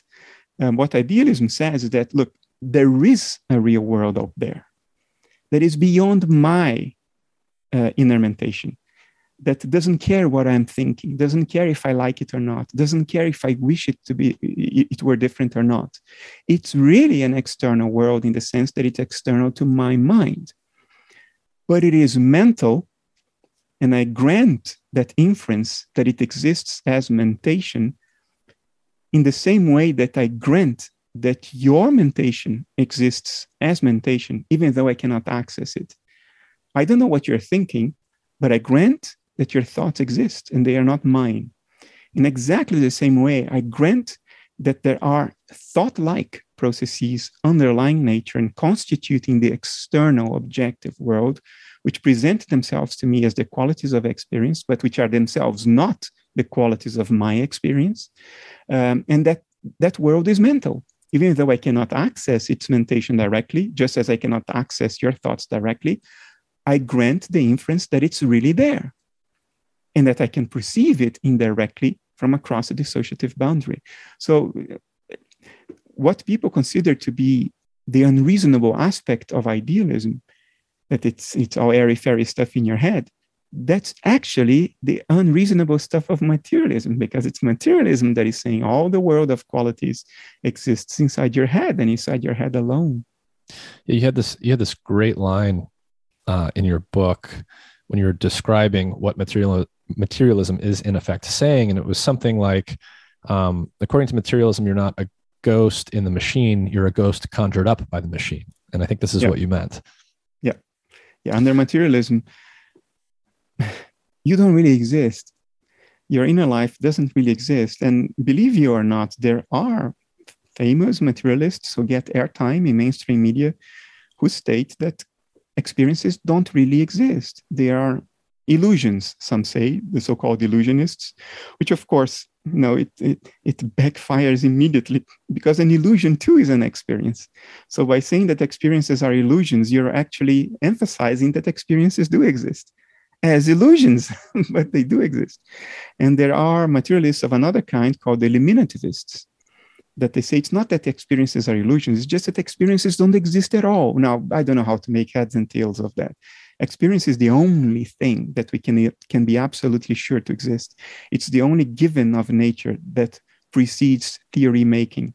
It's the one pre-theoretical given. It's what you have before you start, you know, creating narratives about what's going on. Um, I think some redundancies is okay here, especially for people that haven't thought about these things as much as you have. But let's um, let me try and play devil's advocate from a neuroscientist perspective with, with some of these ideas. Um, you know, you said that today, you know, there's there's no, nothing that neuroscience can say to explain the qualitative aspect of our experience and exactly how it comes from. But a, a neuroscientist interested in consciousness might say, "Well, yes, but we can appeal to ignorance here. There's a lot more that we don't know about the brain and other things than we do know. And today, I can't explain to you how the brain gives rise to subjective experience. But once we know enough, I'll be able to do that. And I'll be able to tell you that, you know, I can um, inject some pattern of activity into the brain that is sufficient to create some conscious percept. And when we really, really know everything in detail, we'll be able to create arbitrary percepts um, that are composed of different patterns of excitation that we inject into the brain. And likewise, um, you know, when we remove parts of the brain and things like that, certain parts of experience go away. And so, can you sort of address that and tie it back to our earlier discussion of uh, awareness versus meta awareness? It's important if we want to stay grounded in reality and in reason, it's important that we stay sharp about the distinction between an internal contradiction of a line of thought and an unsolved problem of that line of thought. These are two distinct things if I'm trying to pull the territory out of the map, it is invalid to say, well, but one day I will create version two of this map, and maybe that will still not work, but one day in version N of the map, I will be able to take the territory out of the map. No, you will not, because the problem is more fundamental than one of solving issues. The problem is a fundamental internal contradiction of a certain line of thought. You don't pull the thing described out of its description in order to have the description, you first need to have the thing described. Um, the hard problem of consciousness is not a problem to be solved in the same sense that to pull the territory out of the map is not something that you can solve in the next version of the map. It just puts you know, right on your face an internal contradiction of the line of thinking that underlies physicalism. Now, of course, committed physicalists um, will always hide behind this kind of promissory argument. It's a sort of hand waving that you never need to stop making. You can always hand wave your way out by saying, well, but one day we will find enough about this and that and we'll make it succeed. The burden of proof is, is, is not on me. I think this is entirely unreasonable. But if that's what you believe, please go ahead. But then don't turn around and tell me that physicalism is the best substantiated ontology today on the table, because you are substantiating it on the basis of all things ignorance. What you're appealing to to substantiate your view is your ignorance, is what you don't know. That's a complete epistemic reversal. You substantiate things based on explicit reasoning and the things that you do know. You don't defend your position by, by appealing to what you don't know.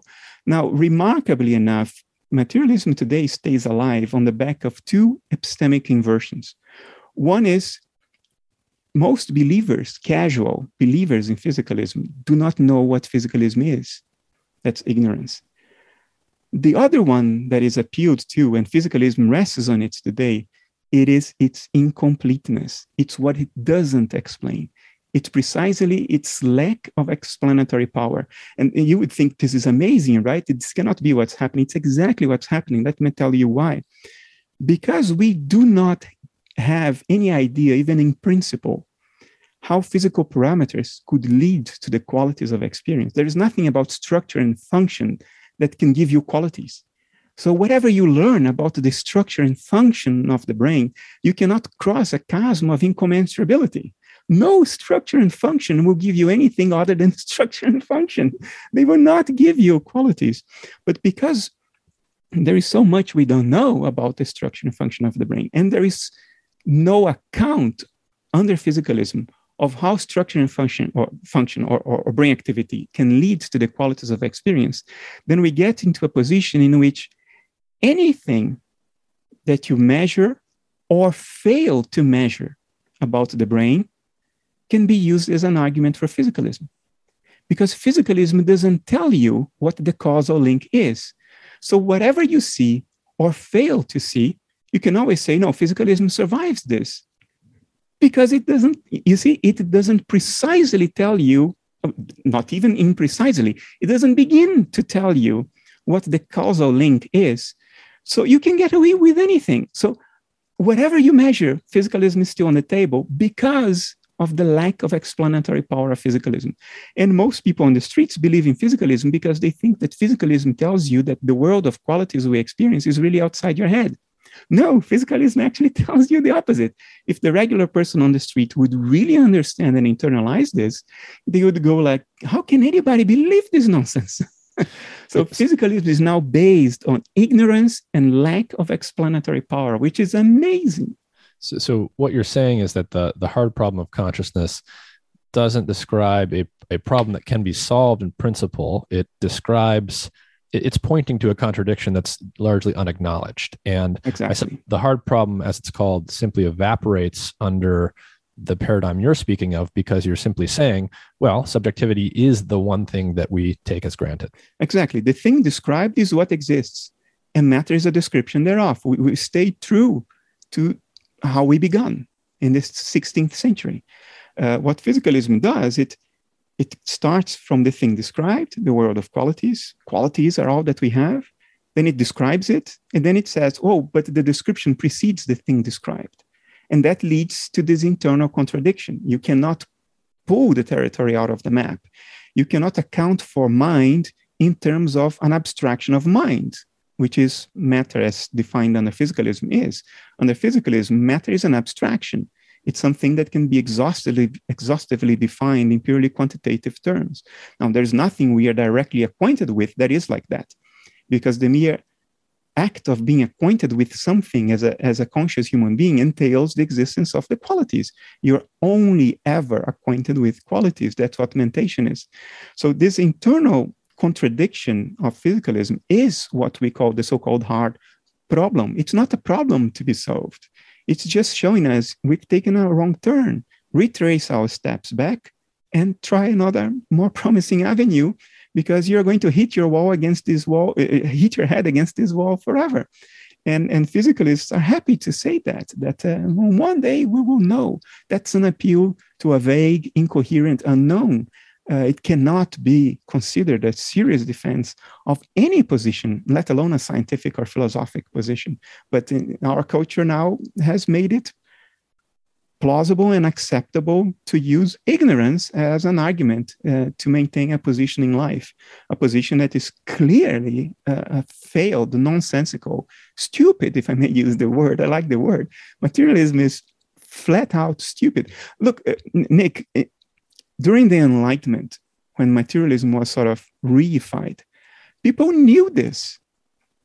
And, and why did they push materialism? Well, listen to what uh, uh, uh Denis Diderot said, one of the two authors of La Encyclopédie, the founding document of the Enlightenment in the 18th century.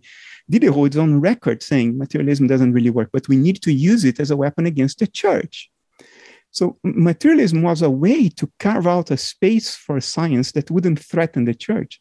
The church was all about the soul. In Greek, the soul is the psyche or psyche, uh, um, and the psyche is mind, and consciousness. So they invented this world of abstract matter so people wouldn't be burned at the stake like Bruno was. Well, I, I, have I have no idea about the history here, but what you're saying is there was um, a political move made in the 1600s or so where you didn't want to offend the church, so you had to say, "Well, no, no. Everything we're doing over here in the, in the laboratory and in, and in the science department is this other thing called the material world, and it has nothing to do with you what you're saying, Father. So please don't kill me."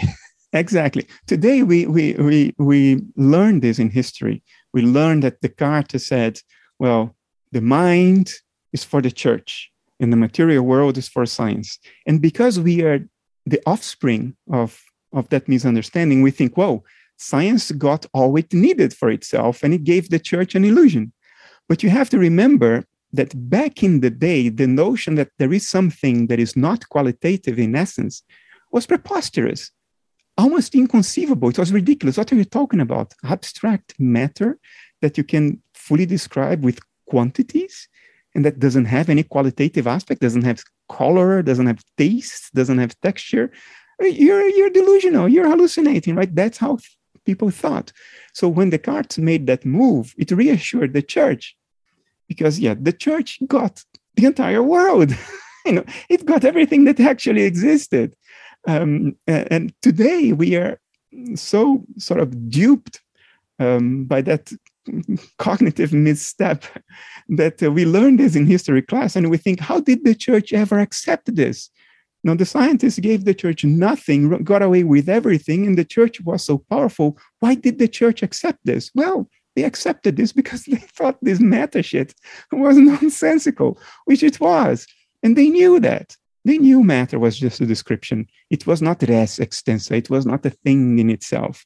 But at some point, somewhere around the middle to the late 19th century, then this major cognitive shift took place.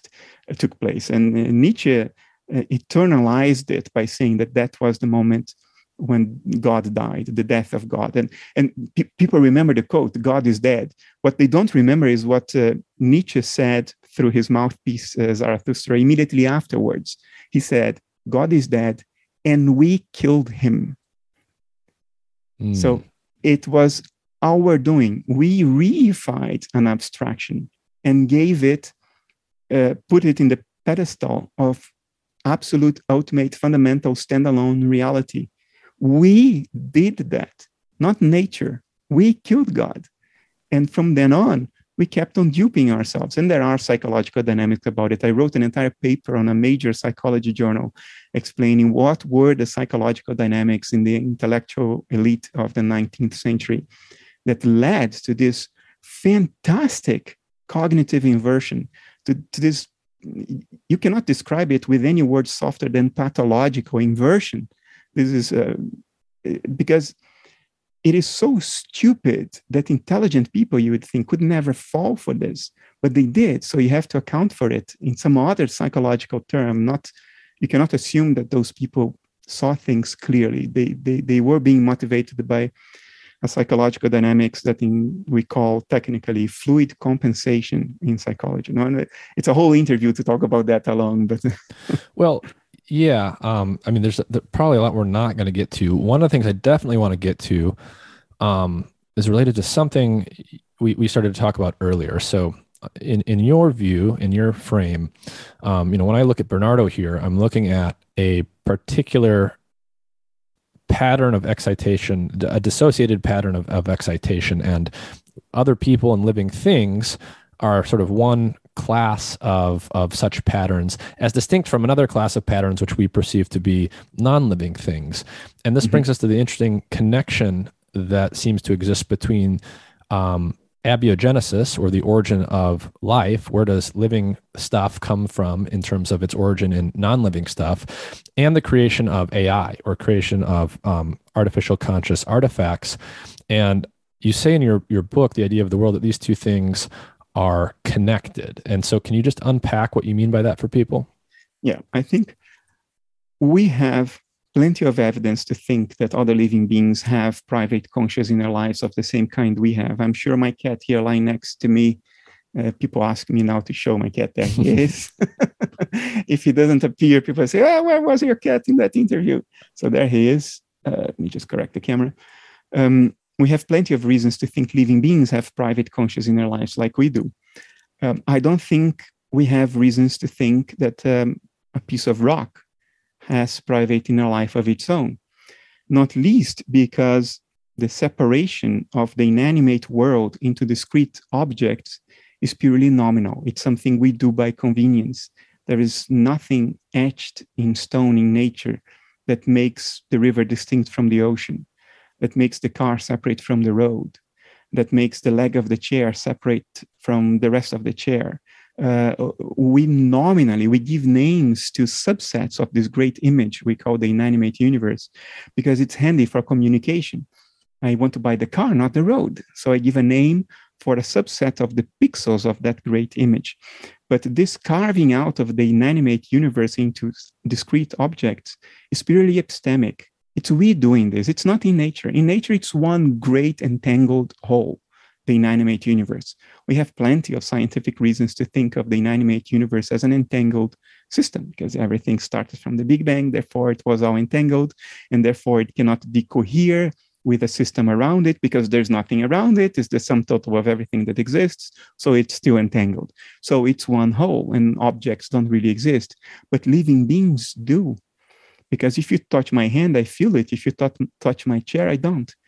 If a photon hits the wall, I don't see it. If it hits my retina, I do. So there, there is an ontological case to be made for living beings being, in some sense, discrete. There is no case to be made for uh, inanimate objects. So there is no case to say that a rock or a computer has a private conscious inner life of its own because all instances of private conscious inner lives that we know share this feature called metabolism. They all metabolize. A computer doesn't. Now, does that mean that we can say for sure that a computer is not conscious? No, but I cannot say for sure that there isn't a teapot in the orbit of Saturn. Maybe ETs came here in the 19th century, stole a teapot, went back to, I don't know, the Pleiades and emptied their waste bin around the, the, midway through the Pleiades, and then that waste got captured in the orbit of Saturn, and therefore there is a teapot in the orbit of Saturn. But so I can't disprove that. But is it interesting as a hypothesis? No, because we have no reason to entertain the hypothesis. So in exactly the same way, I think we we have no reason to entertain the hypothesis that a computer can ever be conscious. Look, we never make this mistake when it comes to other aspects of nature um, let's say uh, kidney function. You probably heard me uh, use this metaphor before. Uh, I can simulate kidney function accurately on my iMac in front of me with an M1 processor. I can simulate kidney function down to the molecular level accurately on my iMac. That doesn't mean that my computer will pee on my desk because the simulation of a phenomenon is not the phenomenon. It's a simulation thereof they are similar only at an abstract level, not at the level of the medium that gives the phenomenon its actual existence. But when it comes to consciousness, we think that the computer will be on our desk. That if we emulate the patterns of information flow in a human brain, in a computer, the computer will be conscious. Now, that's exactly as absurd as to say that a simulation of kidney function will make my computer urinate on my desk again, it's stupid. It's one of those stupid mm. things that the mainstream media has manufactured plausibility for. We now think it's plausible because we watch science fiction and have been watching science fiction for decades that tells us that this could be the case. And we have bozos with PhDs earning a living in the lecture circuit by wooing people with the woo woo of artificial consciousness. anyway. So, so if I'm hearing you correctly, what you're saying is if and when we do in fact create um, artificial intelligence, um, some form, some conscious artifact, it will not look like uh, a very fancy laptop that's capable of reporting uh, amazing uh, simulations or calculations to us. We would actually instinctively perceive it to be an alien life form, an actual biological life form. Yeah, look. Um, how will I put this best? I don't think we have any reason to think that when we create an entity with private conscious inner life like we do, that it will look anything other than biology. Now, when we talk about creating consciousness, what we mean is creating private consciousness, because that's the consciousness we know. We want to create something like us, and we have private or dissociated conscious inner life. So that's what we are talking about when we talk about artificial consciousness is the creation of private conscious inner life. Will we ever be able to do that? I think we will. I think we will be able to induce artificially dissociation into this fundamental field of subjectivity that underlies all nature. But when we succeed in doing that, when we succeed in artificially creating a privately conscious being, it will look like biology. I think we have every reason to think that that will be the case, and no reason to think that computers will do that. You can only think that you can do that with computers if you fantastically ignore the medium. In other words, if you ignore the actual thing and you choose only abstractions to exist, which it's, it's completely arbitrary. There is no reason to do that. Um, but I look, I distinguish this from artificial intelligence. Intelligence is objectively measurable. If uh, uh, an artificial entity can solve certain problems uh, intelligently in a way that we would recognize as intelligence, that would pass an IQ test, then you can certainly say that that computer is intelligent. I think we will get to general artificial intelligence or artificial general intelligence, AGI, which is human level or more intelligence in a computer. Do I think that will happen? I'm quite confident that that will happen. I worked in artificial intelligence for years. Uh, it will happen, but it will not have a conscious inner life of its own in the way you and I have. Hmm. In other words, we don't need to pass laws protecting the rights of intelligent computers. And let, let's drop that nonsense. Okay. so earlier, um, you, you, mentioned, you know, I, I read the Schopenhauer quote, and you mentioned that that was a thinker that came to you late in life. You mentioned Carl Jung, who is someone you've known throughout your entire most of your life. Um, and for me, with respect to Jung, it's actually the opposite. I remember learning about Carl Jung in grade school in psychology class and based on my own temperament, I just sort of ignored it, right? It was archetypes of the collective unconscious, dream analysis. It sounded like nonsense to me. So I just sort of never went there. I never read Jung until I was in my 30s. And I read Jung um, not that long ago in my life for the first time directly um, as a primary, you know, reading Jung directly rather than reading secondary sources and you know my background's in neuroscience and in evolutionary biology. So you know that's that's generally the frame that i bring to the table when i'm when i'm reading something and thinking about things.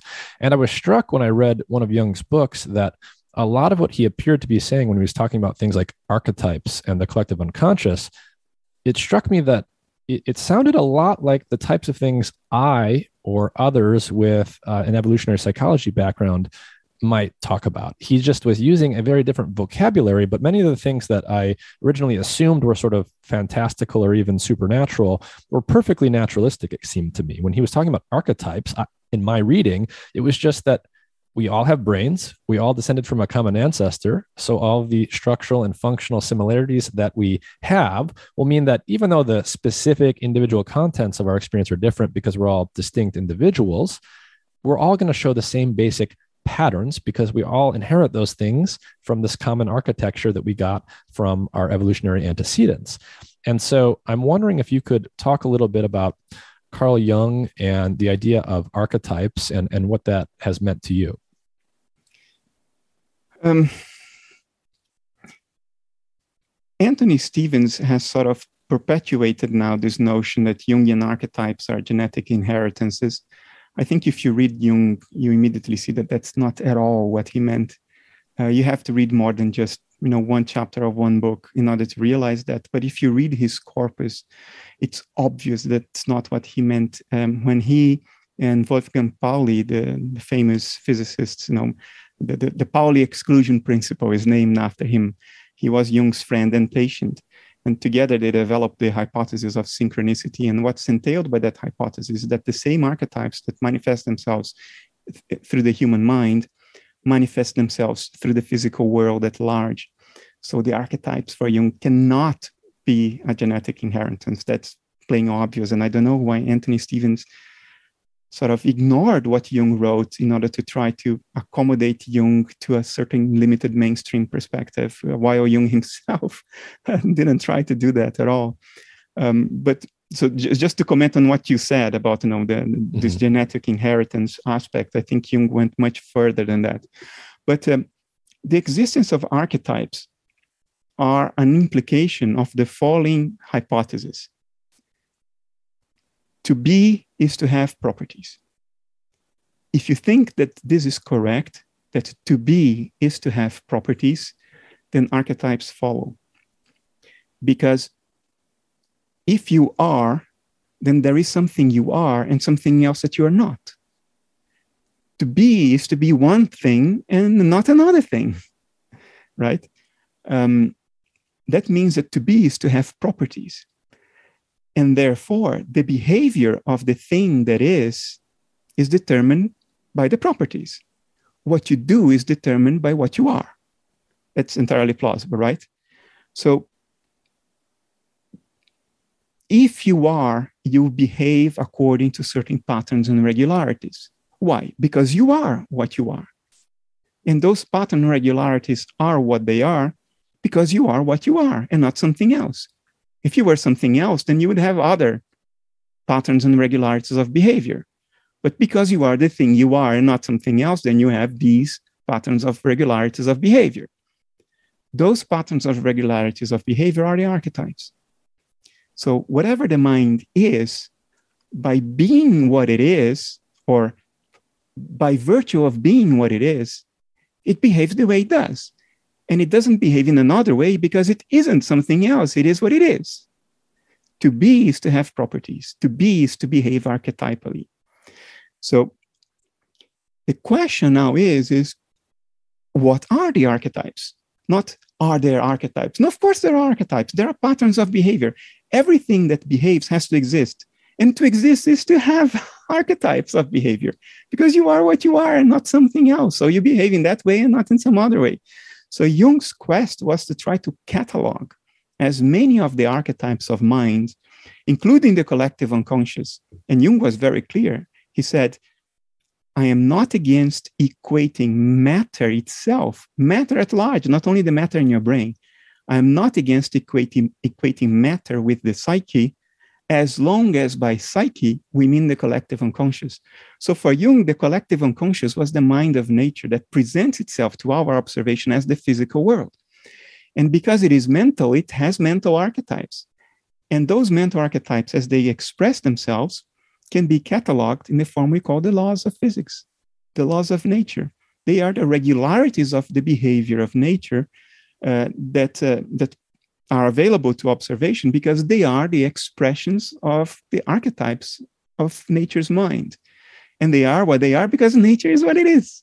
And it needs to be something. So it needs to behave in certain ways. And that's what we catalog and call the laws of nature. So for Jung, the archetypes of the human psyche are instances of the same archetypes as those described by the so called laws of nature, which are not laws at all. They're just metaphors to describe certain regularities of behavior in nature. And that's why sometimes the world, it, the actions of the world correspond to your inner conscious life, what he called meaningful coincidence or coincidences or synchronicities. This correspondence exists because, according to him, the world at large and your mind, they are both expression expressions of the same underlying mental archetypes. Interesting. So, did I mean did Jung consider himself an idealist explicitly, or or would no, you simply no, infer that about him? Yeah, it's very easy to infer. So Jung, uh, especially in the first half of his career, he tried to stay as far away as possible from the label philosopher as he possibly could. If you read his autobiography, you see that uh, he was a philosopher since his teens he started reading Kant and uh, Schopenhauer uh, and, uh, and Goethe. When he was 14, 15, he stole the books from his father's library without his, his father knowing it. Um, but um, in, the, in early in his career, especially after the break with Freud, he was sort of insecure. He wanted to carve out a place in that community for himself. So he steered away from the notion that he was philosophizing. He, he presented himself as an empirical scientist he under he underpinned the hypothesis of the collective collective unconscious based on clinical data, which is the empirical observations of the psychologist. It's clinical data. Um, but if you read his entire corpus, you see that he makes a, an abundance of statements that have direct philosophical implications. And then in the second half of his career, he dropped that pretense that he wasn't doing philosophy. And at some point, he wrote that, uh, yeah, okay, I admit, not in these words, I'm paraphrasing, but he said, philosophy and psychology are so intricate, intricately interrelated that uh, it's impossible for me to say that I wasn't doing philosophy. Uh, what I'm doing is really at heart philosophy. And if you then read what he wrote in terms of philosophy, he was flat out an idealist. There is no denying that. There is a letter he sent to Father White, Father Victor White, one of his friends. He was a Catholic theologian. And in that letter, Jung is, in an effort to be as unambiguous as possible, he chose a word in Greek because that was the only language in which that word was fundamentally unambiguous and left no room for discussion. He said, the psyche is an ousia. And an ousia, it's a Greek word that means that which has standalone existence, that which is not reducible, a, a substance, an essence, the thing in itself, a noumenon. It's completely unambiguous. So he said the psyche is irreducible, and that's an idealist speaking. So, at least in the West, we tend to associate religions, especially the big monotheistic religions, with dualism, where there's this separation between material stuff and spirit stuff or, or whatever. Um, but various religious and spiritual traditions have come to essentially idealistic conclusions through introspective practice, stating, like you, that there's just one universal mind. Uh, do you have a perspective on any traditions or texts that provide perhaps the most cogent articulation of idealism in in their terms? Well, non-dualism, uh, the interpretation of the Vedas that you find in the Upanishads, uh, it's difficult to argue that that's not uh, flat out idealism. It's of course idealism described in a metaphorical language because that's how people used to think three, uh, one and a half thousand years ago, two thousand years ago. The, the notion of speaking literally is a very recent notion. It's a Western uh, creature uh, and a young one. Um, so people spoke always metaphorically, but if you can see through the metaphors, uh, the Upanishadic interpretation of the Vedas uh, is, is clearly a, a non-dual, non-dualistic form of idealism. Idealism is fundamentally non-dualist, but I would argue that even Christianity, if you are not, you know, a fundamentalist or a literalist, uh, even in Christianity, uh, the Holy Spirit percolates through the entire universe. And the Holy Spirit is the same thing as Jesus, and it's the same thing as the Godhead they are not separate things. So it's not like there is God in the form of Jesus and a separate Holy Spirit. No, they are all members of the Trinity. They are all one, three aspects of one. And in the whole, when it comes to the Holy Spirit, which is that one, it percolates through everything. It's in every honest man, child, and woman. Uh, the, the descent of the Paraclete, I think, is, is, the part of Christianity that talks about that. So uh, I would say, even in Christianity, uh, especially if you look at the Gospel of John, in which he talks about Jesus as the Word, and you know, the Word, the Greek word that we translate as word, is logos, and logos stands for mentation in Greek. Uh, so when John talks of Jesus, God, being the Word, what he's saying is that God is the logos. God is mentation. God is mental activity. And in, in, the, in the metaphor of the Holy Spirit, that mental activity percolates through all reality. If you have the eyes to see, all of the great religions will be pointing at idealism. So, one of the other things I want to touch on, in part because I've had many conversations about this subject, although probably not in the way that, that we'll discuss it, is uh, psychedelics.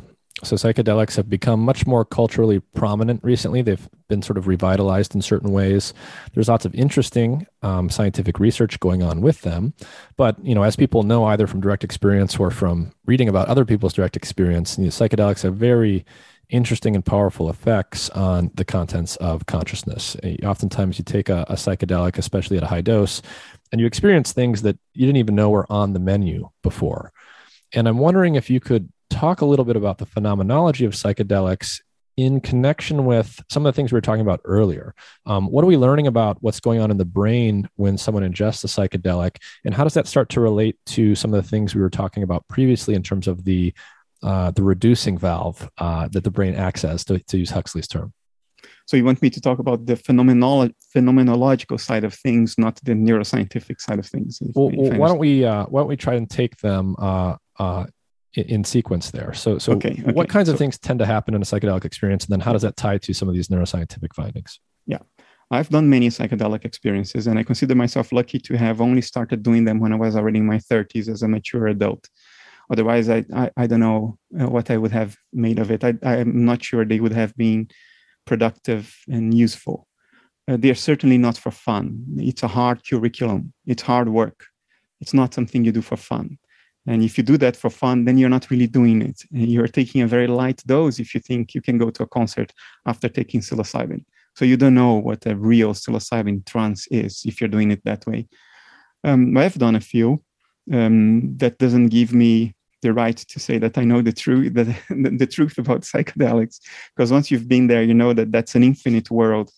But um, my takeaways are the following: there is a lot, a lot, a lot more about my own inner mentation, a world of rich imagery, rich cognitive associations, rich feelings, uh, rich imagination that is completely beyond metacognitive access in an ordinary state of consciousness. Stuff that I do not know I have in me. And I would never have known if I hadn't done a psychedelic trip. I would only have known that mm, during the process of death, which does the same thing psychedelics do reduce and impair brain activity. Um, so a lot more has been revealed to me explicitly about my own inner fantasizing, my own inner uh, needs that are fulfilled through fantasy, uh, my own inner yearnings, uh, how much I love certain people, for instance, becomes very evident. Uh, what I actually yearn for in my life, as opposed to my little egoic plan of the achievements I need to have in the coming 10 years. Psychedelics show you what you really, really want, um, how you really, really are from within, how you really, really feel. And much of this stuff is stuff that we rather not know. We don't want to know that stuff about ourselves. It makes us feel inappropriate or ashamed, makes us fear ourselves. There is a monster within, and, psychedelics can show you that monster as well. So that's one. The other thing I think it showed me is that uh, certain aspects of the psychedelic experience are way too alien to be mine. They aren't mine.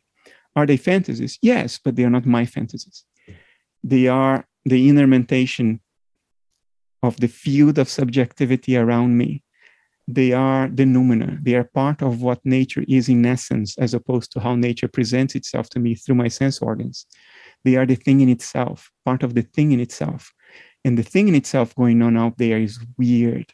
You know, to, to, it's the difference between to perceive nature and to be nature.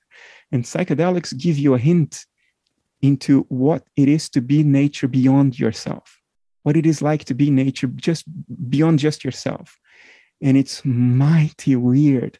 And at the same time, extraordinarily familiar. And that's a a very characteristic cognitive dissonance in a deep psychedelic trance that the thing that is most alien, most anxiety inducing, most discombobulating at the same time, it's the thing that's closest to you, the most familiar, the most primordial, that which you knew at the very beginning of time and you've forgotten, that which is the real you, and at the same time, so incredibly alien. Now, that stuff is not mine as Bernardo Kastrup. That stuff is the recognition of nature's mind through my cognitive apparatus, but that stuff is not me. And, and, and you may, you may ask me, well, how do you know it's not you? Well, go there yourself. Come back and tell me that that stuff was you. It surpasses any conceivable notion of a personal self. It surpasses all of our categories, all of them. So that's the second thing. And the third takeaway message, and the most important, um, in my opinion, uh, from my psychedelic experiences, is that mind concocts its own sense of reality. You can be in a psychedelic trance, and in that trance, you are in the Pleiades talking to aliens, and you have a feeling of hyper reality. You cannot help but tell yourself, This is actually happening. It feels so much more concrete, vivid, self consistent, continuous, reliable, palpable than ordinary reality. It feels much more real than real. It's what people usually say. You know, if you have your friends trip, they come back saying, "Wow, man, far out. That was more real than real." Yes, that's the sense. But were you physically in a reality outside mind, talking to aliens in the Pleiades outside mind? No, you were not. If somebody were next to you, you would be lying on that bed all along. So, what tells you is that our sense of reality is not objective, it doesn't come from outside mind. Our sense of reality is endogenous. Therefore, the real insight from the psychedelic trance is not that the trance is real in the sense of being outside of mind. It's not, it's a creation of mind. But what it's telling you is that this, right now, is a creation of mind as well. That your sense of reality right now, your feeling of the continuity, the, the, the, um, the fact that the world seems to be autonomous and, and independent of your willing and your wishes, all this stuff that seems to ground our sense of reality that's all mental stuff too. It's not your mind as an individual human being, but this too is mental. This too is a kind of trance. We are on drugs all the time, and uh, you don't need to be on trance owning psilocin or dimethyltryptamine. You can have a trance on um, uh, our main neurotransmitter. Talking about glutamate? No, serotonin. no, no. Serotonin. we are tripping on serotonin right now. So no, we are always on drugs. So this too is a kind of trip. I think that is the key takeaway message from the psychedelic trip. Not psychedelic gnosis, not to come back and say, I spoke to a real deity outside mind. No, no, no, no, no. Don't get taken in by your own bullshit. Because under, under, under psychedelics, you have no defense against your mind's perpetual attempts to deceive itself. Mm. That's hmm. what mind does. Mind communicates to itself by creating deceptive imagery. It's the language of mind. It's what it does because it is what it is. So you're not escaping that in a psychedelic trip. But what you can conclude is shit, that's what mind is doing right now. And so there's some interesting uh, results that have, you know, started to to to percolate up into uh, our awareness around what the brain is actually doing in the psychedelic state versus uh, the normal waking state. What are some of the more interesting findings that you've seen so far, and how does that tie back into some of our discussion? Of the most robust and, and large, the largest uh, observation so far, which is uh, has been repeatedly observed across psychedelic substances and across measurement apparatuses. And by substances, I mean studies were done with psilocybin, which turns into psilocin, uh, DMT, LSD, ketamine, and I think a couple of others. But the main studies were made with these four substances, and measurement apparatuses were fMRI, MEG, and EEG. So a variety of substances and a variety of measurement apparatuses have led to the same conclusion psychedelics always and only reduce brain activity. They don't increase brain activity beyond the error margin of measurement anywhere in the brain. That's the largest effect of psychedelics. There are other very minor effects as well, which the literature is now focusing on because they they sort of remain consistent with physicalist intuitions. Um, but the main effect is the opposite of what we would have expected. You know, before 2012, you would have asked any neuroscientists, "What do psychedelics do in your brain?" Everybody would say, "Oh, they light up your brain like a Christmas tree." You know, BOLD levels would go beyond the charts you know? You would be consuming a lot of oxygen in your brain because it would be lit up in order to generate the imagery of the trance which is the richest most intense most significant experiences of one's life. Actually uh, research done at um, um, um, I'm failing with remembering the details, but research has shown that uh, it consistently scores amongst the five most intense, rich, memorable, significant experiences of one's life. One psychedelic trance, let alone a whole series of them. And we thought, you know, the brain lights up like a, like a Christmas tree. It's the opposite. Your brain is less active than when you're dreaming, a lot less active than when you are asleep. Uh, it is the best, safe, model of death we have in the sense that it really brings your brain activity down without killing you and then you get metabolic rebound after now after you metabolize uh, the, the, the substance you know, then blood oxygen uh, levels in the brain increase a lot because your brain is starved. Um, but that's the main, the main, by far the largest and most consistent effect: reduction of brain activity.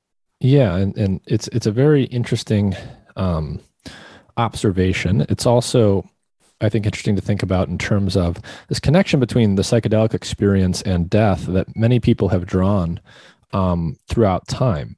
And you know, one of the one of the uh, particular psychedelics I wanted to ask you about, based on one of my own experiences, was 5-methoxy DMT.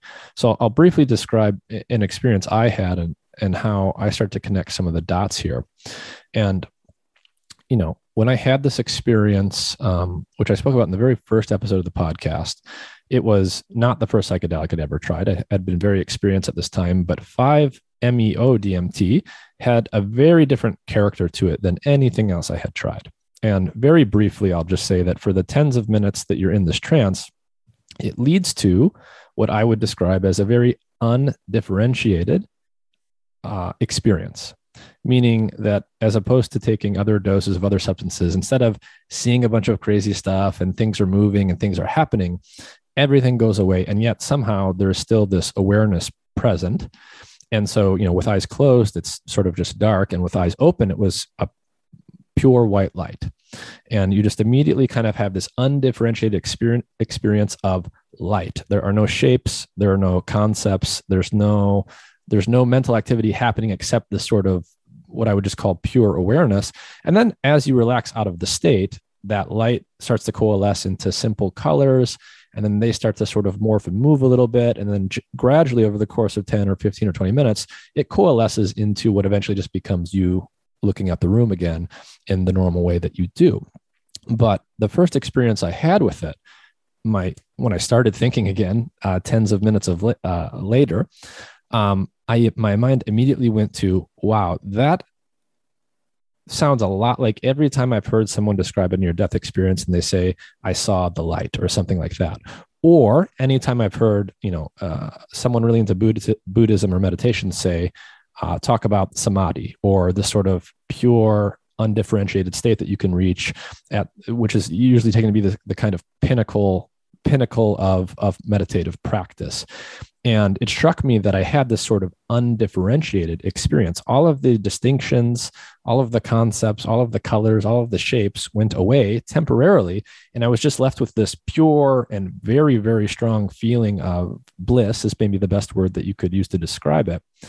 And it was very interesting. I would love to know what's going on in the brain, but I wonder if 5-MeO in particular is causing these kind of reductions in brain activity. And before I get your comment on this, Bernardo, I do want to tie that back to some of the stuff we were talking about earlier, where a lot of what the brain is doing when it's metabolizing and doing what the brain does, it is drawing distinctions between things. It's making sensory discriminations. It's building the concepts that allow us to label and discriminate between different entities that we perceive as, as objects and other things.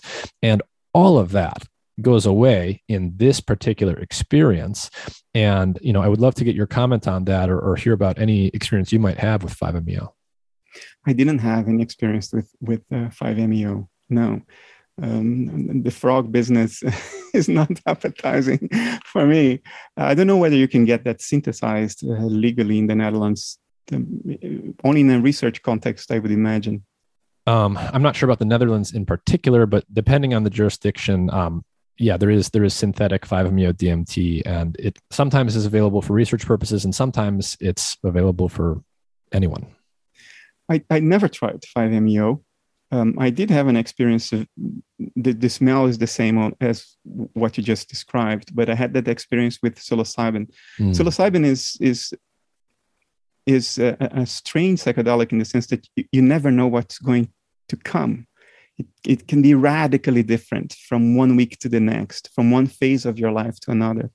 But there was one experience I had with psilocybin in which uh, I, I came back and the, the only word, the only cultural reference I had that would get anywhere near what I had experienced was uh, the Buddhist void, the yes. void of Buddhism in which there is only mind, but mind isn't excited.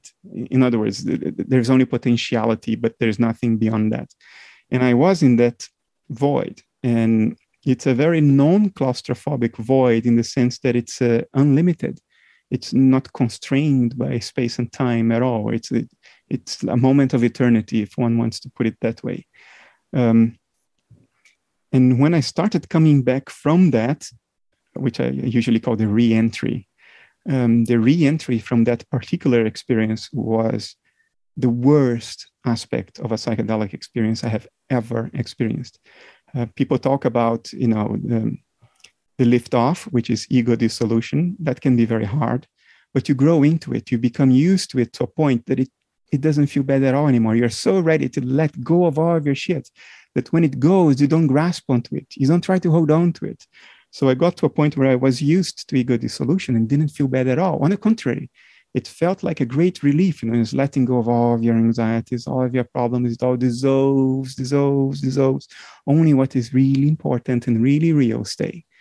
Um, but the reentry from this particular experience of the void, I don't know even how to describe that. It uh, imagine you're being crushed by a truck, except that this, this truck is as heavy as the moon and it's crushing you for 100,000 years and you're not dying. Um, the level of claustrophobia, of reconnecting with the notion of time. Uh, I remember having the image of a calendar with the five days of week of the week and the two days of weekend. I, I, I remember re- coming back to that image and thinking, my God, no, I cannot live ruled by this little thing called the week. My life, my existence cannot be ruled by this. This is so incredibly claustrophobic. claustrophobic. I couldn't breathe. And, and I had these images coming back. Um, I drive a, um, a, black Volkswagen Passat, you know, a, a large sedan, totally black. Um, and I had this image of this little thing that was me inside the black box. And it needed to be in that black box to have different experiences. In other, in other words, to go from one place to another. So you, you couldn't have different experiences by just allowing experiences to flow through you. You had to, to get into that little black metal box. And that was so crushing and so crushing as well. um, it took me, I don't know, two or three days to accept life again after that. Hmm. Because I was, when I came back to this, I was so crushed. I was so depressed. I was so um, irate with the notion of being alive. Like inside this little box in mm-hmm. space and time that I was dysfunctional for a couple of days. And that was one of the trips that sort of sobered me up like, oh, I have to be careful with this stuff. The curriculum is very hard. This is no joke. These are hard life lessons, and they are as hard as they come. It's very tough love. what what kind of dose was that with? Uh, between five and six dried grams. Of, okay, so you did you did the heroic dose. I've, I've done more. I've done eight. Wow, that that's quite a lot. So one of the things I do want to talk about here is, but um, I'm very hard headed, uh, Nick. Uh, eight for me probably is four for mm-hmm. the regular tripper. Uh, my, my, my, my baseline consciousness is very hard to move. It's very hard to displace it. Hmm. Um, so one of the things I do want to talk to you about is the the phenomenology of death and and how you think about it, given the frame that that you think in. Um, so I want to say, you know, one of the things I've talked to people about before is my 5MEO experience. And one of the ways I start to think about that myself, but also help other people think about it who haven't had the experience, is is in the following way. And and again, naturally, I think as as a biologist. So an experience we've all had is going out on a cold day. You're not wearing a jacket and it's very cold outside. What happens as you walk outside and time passes? Well, some parts of your body start to get pain and start to get very cold and start to get frostbite before other parts, right? So your body has baked inside of it an order of operations that happens. It knows, okay, well, if we only have so much heat to keep the body alive, make sure that your brain and your heart and your organs get that heat um, and you know siphon it away from the tips of your fingers the tips of your toes the tips of your nose first.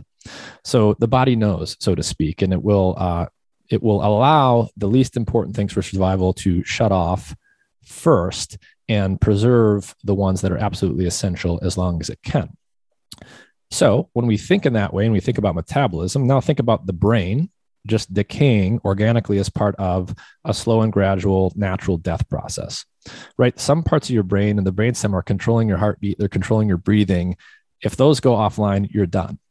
But all of the fancier stuff, so to speak, that your cortex is doing, creating your ability to have language, to discriminate objects based on the sensory inputs you're getting, to make logical deductions, all of this stuff is not strictly necessary. You can lay there and breathe and keep your heart beating without doing those things. And so I wonder if, you know, in the in the organic death process that people experience in old age, I would suspect, and it's answerable in principle, right, that those higher order networks in the brain doing the fancier stuff are going to shut down first. And the things that will generally shut down last, if you're having this kind of slow death, are the ones that are absolutely essential for respiration and heartbeat and things like this. And if that's the case, and if, if what much of those higher order networks are doing are all of this fancy stuff that we take for granted, us talking together, making distinctions between objects in my visual field and so forth. Doing science be, and philosophy. And science and philosophy. all of those things would start to go offline while the absolutely essential survival functions were preserved. And you would eventually, perhaps, I think, come to some experience not unlike what I in what you just described, where things feel void, but the brain is still alive for some period of time. And you know, I, have always wondered and speculated if things like 5-MeO or things like these high dose psilocybin experiences are essentially putting your neurophysiology into a place that's not unlike what it does when things organically wind down at the time of death. And, and perhaps that's related to why many near death experiences um, have these similarities to the types of experiences people have on psychedelics. So I'm wondering if you could comment on that and then just talk about death from the perspective of analytical idealism. I think what you said is entirely reasonable. and it doesn't sound uh, implausible at all uh, to my ears. I mean, a, psych- a psychedelic is not a threat to your life like code is. So it's curious why they have this effect, why they reduce brain activity as if you were dying. So I'm not sure why that happens that way, but, but clearly it does happen. Um, and I do think it's uh, it's the best safe model of death we have. Um, I mean, sh- short of going to like the flatliners did in the movie, that you stop your heart and hope to be resuscitated with psychedelics, your heart never stops, uh, but your brain largely does. That's a good model of death. Now, from an analytic idealist perspective, um, the normally function metabolizing body and brain, ordinary brain activity, all these things are what a strong dissociative process in the mind of nature looks like. Uh, so they're directly correlated. One is the appearance of the other. And of course, be, you know, be, life wants to survive. That's that's, that's what evolution tells us that the organisms that we have today are the ones that are best capable of staying alive. And so, in, in the language of analytic idealism, uh, it's a natural thing that alters once formed want to survive. They want to stay as alters. Why? Because you know the the, the, the, the causal nexus of nature would favor the alters that do, as opposed to the alters that don't. It's not like there is a, a, a, law decreed by some agent in nature saying it, this shall happen thus. No, it's just what happens to happen. And we understand why it happens like that. Um, now, if an ordinary, normal, healthy, metabolizing body and brain are what a dissociative process looks like, then death, the end of that body and brain, is what the end of dissociation looks like. So, right, if, if the body is the image of dissociation, then the end of the body implies logically uh, the end of the dissociation. Now, how would that feel phenomenologically from a first person perspective? We think that death implies the sort of the end of consciousness. Um, Uh, but we know now that many of the states which we consider unconscious are not unconscious at all. Syncope is not unconscious. You can have rich visual imagery in, during the time you are unresponsive, um, psychedelics, trance states, the choking game. I mean, the list is endless. Um, that we know that uh, states in which we are unresponsive uh, are accompanied by rich, rich inner life. So I think the same applies to death. Uh, because death is the end of the dissociation from a first person perspective, what is experienced is an enrichment. Um, you cognitively reassociate with your immediate cognitive environment from which you were dissociated just before death. Um, and to put it in colloquial language, you remember things you didn't know anymore. You will have a sense of identity that spans a much larger area than just your body. Um, um, your inner imagery will become a lot richer than your living human fantasizing could ever be. Um, it's a reintegration into a broader cognitive context, which could be experienced as something overwhelming. Imagine if you remember the memories of the universe coming from being a little human being. Of course, it won't, won't last long. It's like waking up. Waking up is the end of a dissociative process. When you wake up, your dream avatar is toast, is dead. And but it's the same you. It's just that you thought you were the dream avatar, but you never were. It's the same you that wakes up. And then you remember the memories of your life, which you didn't remember when you were the dream avatar. Uh, you were dissociated from the aspects of your mind that did the rest of the dream and had the rest of your memories and ideas and wishes and fears and fantasies and all that good stuff, which all comes back to you the moment you wake up. I would expect death to be something like that to the power of, I don't know, 100. In other words, it's scary stuff. I, am, I am yeah, afraid. I mean, yeah, I mean, even the term ego death that people use in the context of psychedelics, you know, sort of gets at how how jarring the experience can be. You know, if, if you're coming up on a large dose of psilocybin, you know, ego death corresponds basically to some patterns of activity in the brain that are associated with your feelings of individuation and those are going away. And, and a lot of people experience that as oh my body is actually dying even though it isn't in fact dying. And it can be frightening if you if you try and, and fight it uh, and it can have this very liberating feeling if you just sort of relax into it and I wonder if you know a lot of the metaphors that we typically get in religious traditions of heaven and hell, or you know Huxley wrote, famously wrote another essay called Heaven and Hell.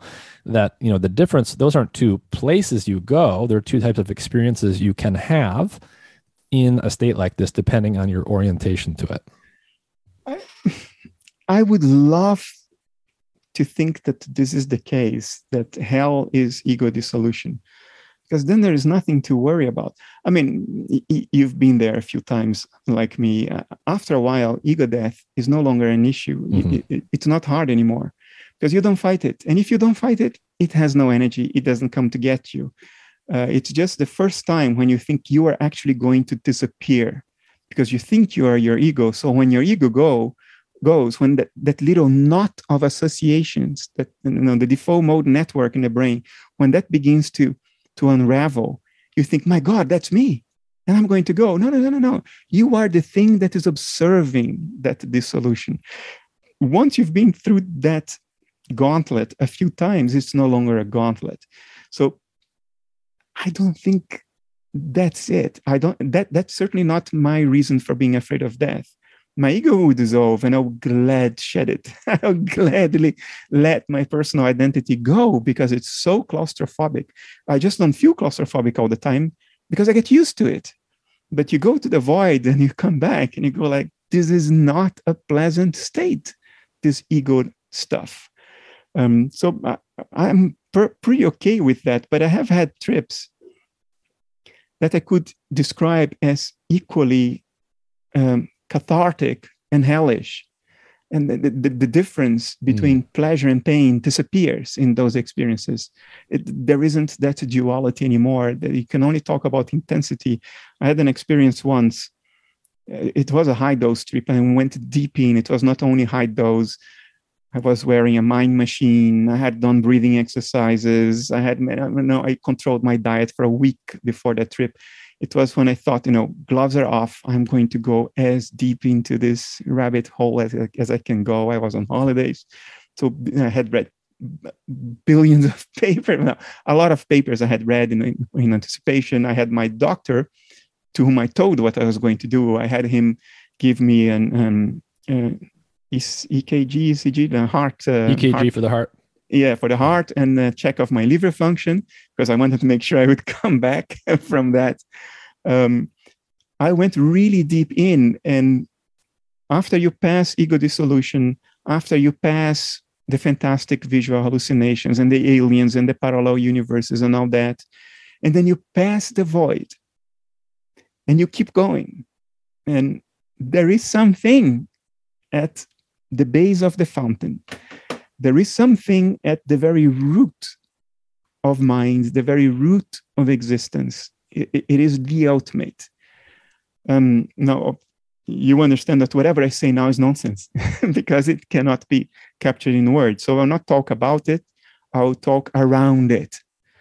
Um, and uh, I'll basically hand wave, trying to give you at least a smell of more or less what that felt like at that fountain, it was like a multi hyperdimensional fractal pattern was unfolding. It came from a singularity and nothing, and it began to unfold. And it unfolds based only on itself. There is never anything coming from the outside. It self unfolds. Uh, um, but it, the richness of this unfolding is beyond anything that can be conceived in an ordinary state of consciousness. And at the same time, it's nothing. That unfolding comes from nothing. In the inside, there is nothing. And out of the nothing comes all of that. Um, and at some point, witnessing that, I was still telling myself uh, narratives. Uh, it was one of those trips in which we maintain some level of metacognition, amazingly enough. And at some point, I was telling myself, this is going to fry my mind. Uh, a, a human mind cannot confront this. In other words, be aware of it and survive. It, it, is, it is too entropic. Um, the diversity of states is so massive that you cannot maintain any sense of structural or dynamical integrity. Uh, not that it's random in the sense that neuroscience is trying to study psychedelics now. No, the entropic brain hypothesis, no, entropy levels rise. What they mean is noise, unstructured noise. That's not it at all. It was immensely structured, immensely structured, but structured in such a way that the diversity of states that would arise from that continuously unfolding structure, to become acquainted with that was to die, was to lose your internal integrity, to lose everything that defines you as a mind. And uh, that was death. That was real death, not ego death. That is the death of a frying in a frying pan. Um, it's it's really going to blow you to pieces if you maintain your attention on that. Yeah. And I mean, my fear is that hell and heaven are both that. That is it. That's the fountainhead. It's both hell and heaven. And I understand how and why it can be both, because it's simultaneously terrifying and beyond delightful. It's cathartic. It's of a level of beauty that even the word beauty is like, well, we need another word. Mm-hmm. That's cosmic beauty. It's, it's, it's beyond anything. Yeah. Well, and it kills you if you stare at it strangely enough, I feel like I know exactly what you are talking around here because uh, in my 5-MeO experience, and again, talking around it, it, it, was quite similar. I think I, there was this thing and only this thing. There was no even perception of myself being there to see it. But somehow, this thing that somehow didn't have a shape was vibrating or shaking with such intensity that it felt like not only every scene of experience that I was about to come back into was coming from it, but every possible scene of every possible experience that could be was just sort of violently shaking out of this thing. And, and again, the word thing doesn't mean like a shape that I saw. It was just this sort of I, mean, it was just almost just like seeing light, and, and it was just like yeah. everything was wiggling out of it. If I if I you will understand it because you probably you've been there. I, I see it, but uh, people who have never been there will not understand it. So, for the sake of those who can sense the smell, the reason the fires of hell burn you is because they are unspeakably beautiful. Mm. They are heavenly. the fires of hell are heavenly. And that's why they burn, because they are unspeakably beautiful. It's a beauty that dissolves you. Yeah. And I will say, I mean, funny enough, again, um, somebody else who had this experience with me on one occasion described it uh, almost that way. It's like, yeah, I, I felt like I burst into, you know, the most intense flames ever. And then they just slowly cooled off again. So, you know, uh, people, it, it's remarkable how um, certain aspects of these high dose experiences are remarkably reproducible from person to person it seems based on you know the language they start to use to try and describe it um, we've already been talking for two and a half hours, Bernardo, um, and I believe it's evening for you. So I don't want to take too much more of your time. Are there any final um, thoughts that you want to leave people with, and perhaps any any of your work that you would point people to if they're unacquainted with you? You can go to Bernardo Kastrup, Kastrup with a K, K A S T R U P of Peter, bernardokastrup.com, and everything is linked from there. Free essays, free technical papers, books, videos blogs, um, boom, a whole lot of things. It's all linked from there. Um, are, is there anything that you're working on right now that is building on work that you've done already, or any any interesting problems that you think uh, are un- unanswered that that are uh, being worked on by anyone? Uh, immediately after I, I stop talking to you, I have to prepare for a debate tomorrow with the physicist uh, Sabine Hossenfelder. Um, we are going to discuss superdeterminism and quantum physics tomorrow. I need to refresh uh, my acquaintance with the literature a little bit. Um, but uh, long term, I am working on a new book that is unlike anything you have ever seen coming from me. it's a completely different kind of thing. And um, because what I notice happening myself is the more I get comfortable with the big questions, the more I become invested in the small questions mm. of human life, society, economy, politics, geopolitics, our values, our culture, how it relates to each other and to the world and to animals and forests, the small problems. Uh, and and that, that that's paradoxical, right? The more you're comfortable with the big things, the more the small things come to the fore as things that need attention that that need tending tending to. All right bernardo Kastrup, thank you for your time. My pleasure. Thanks for having me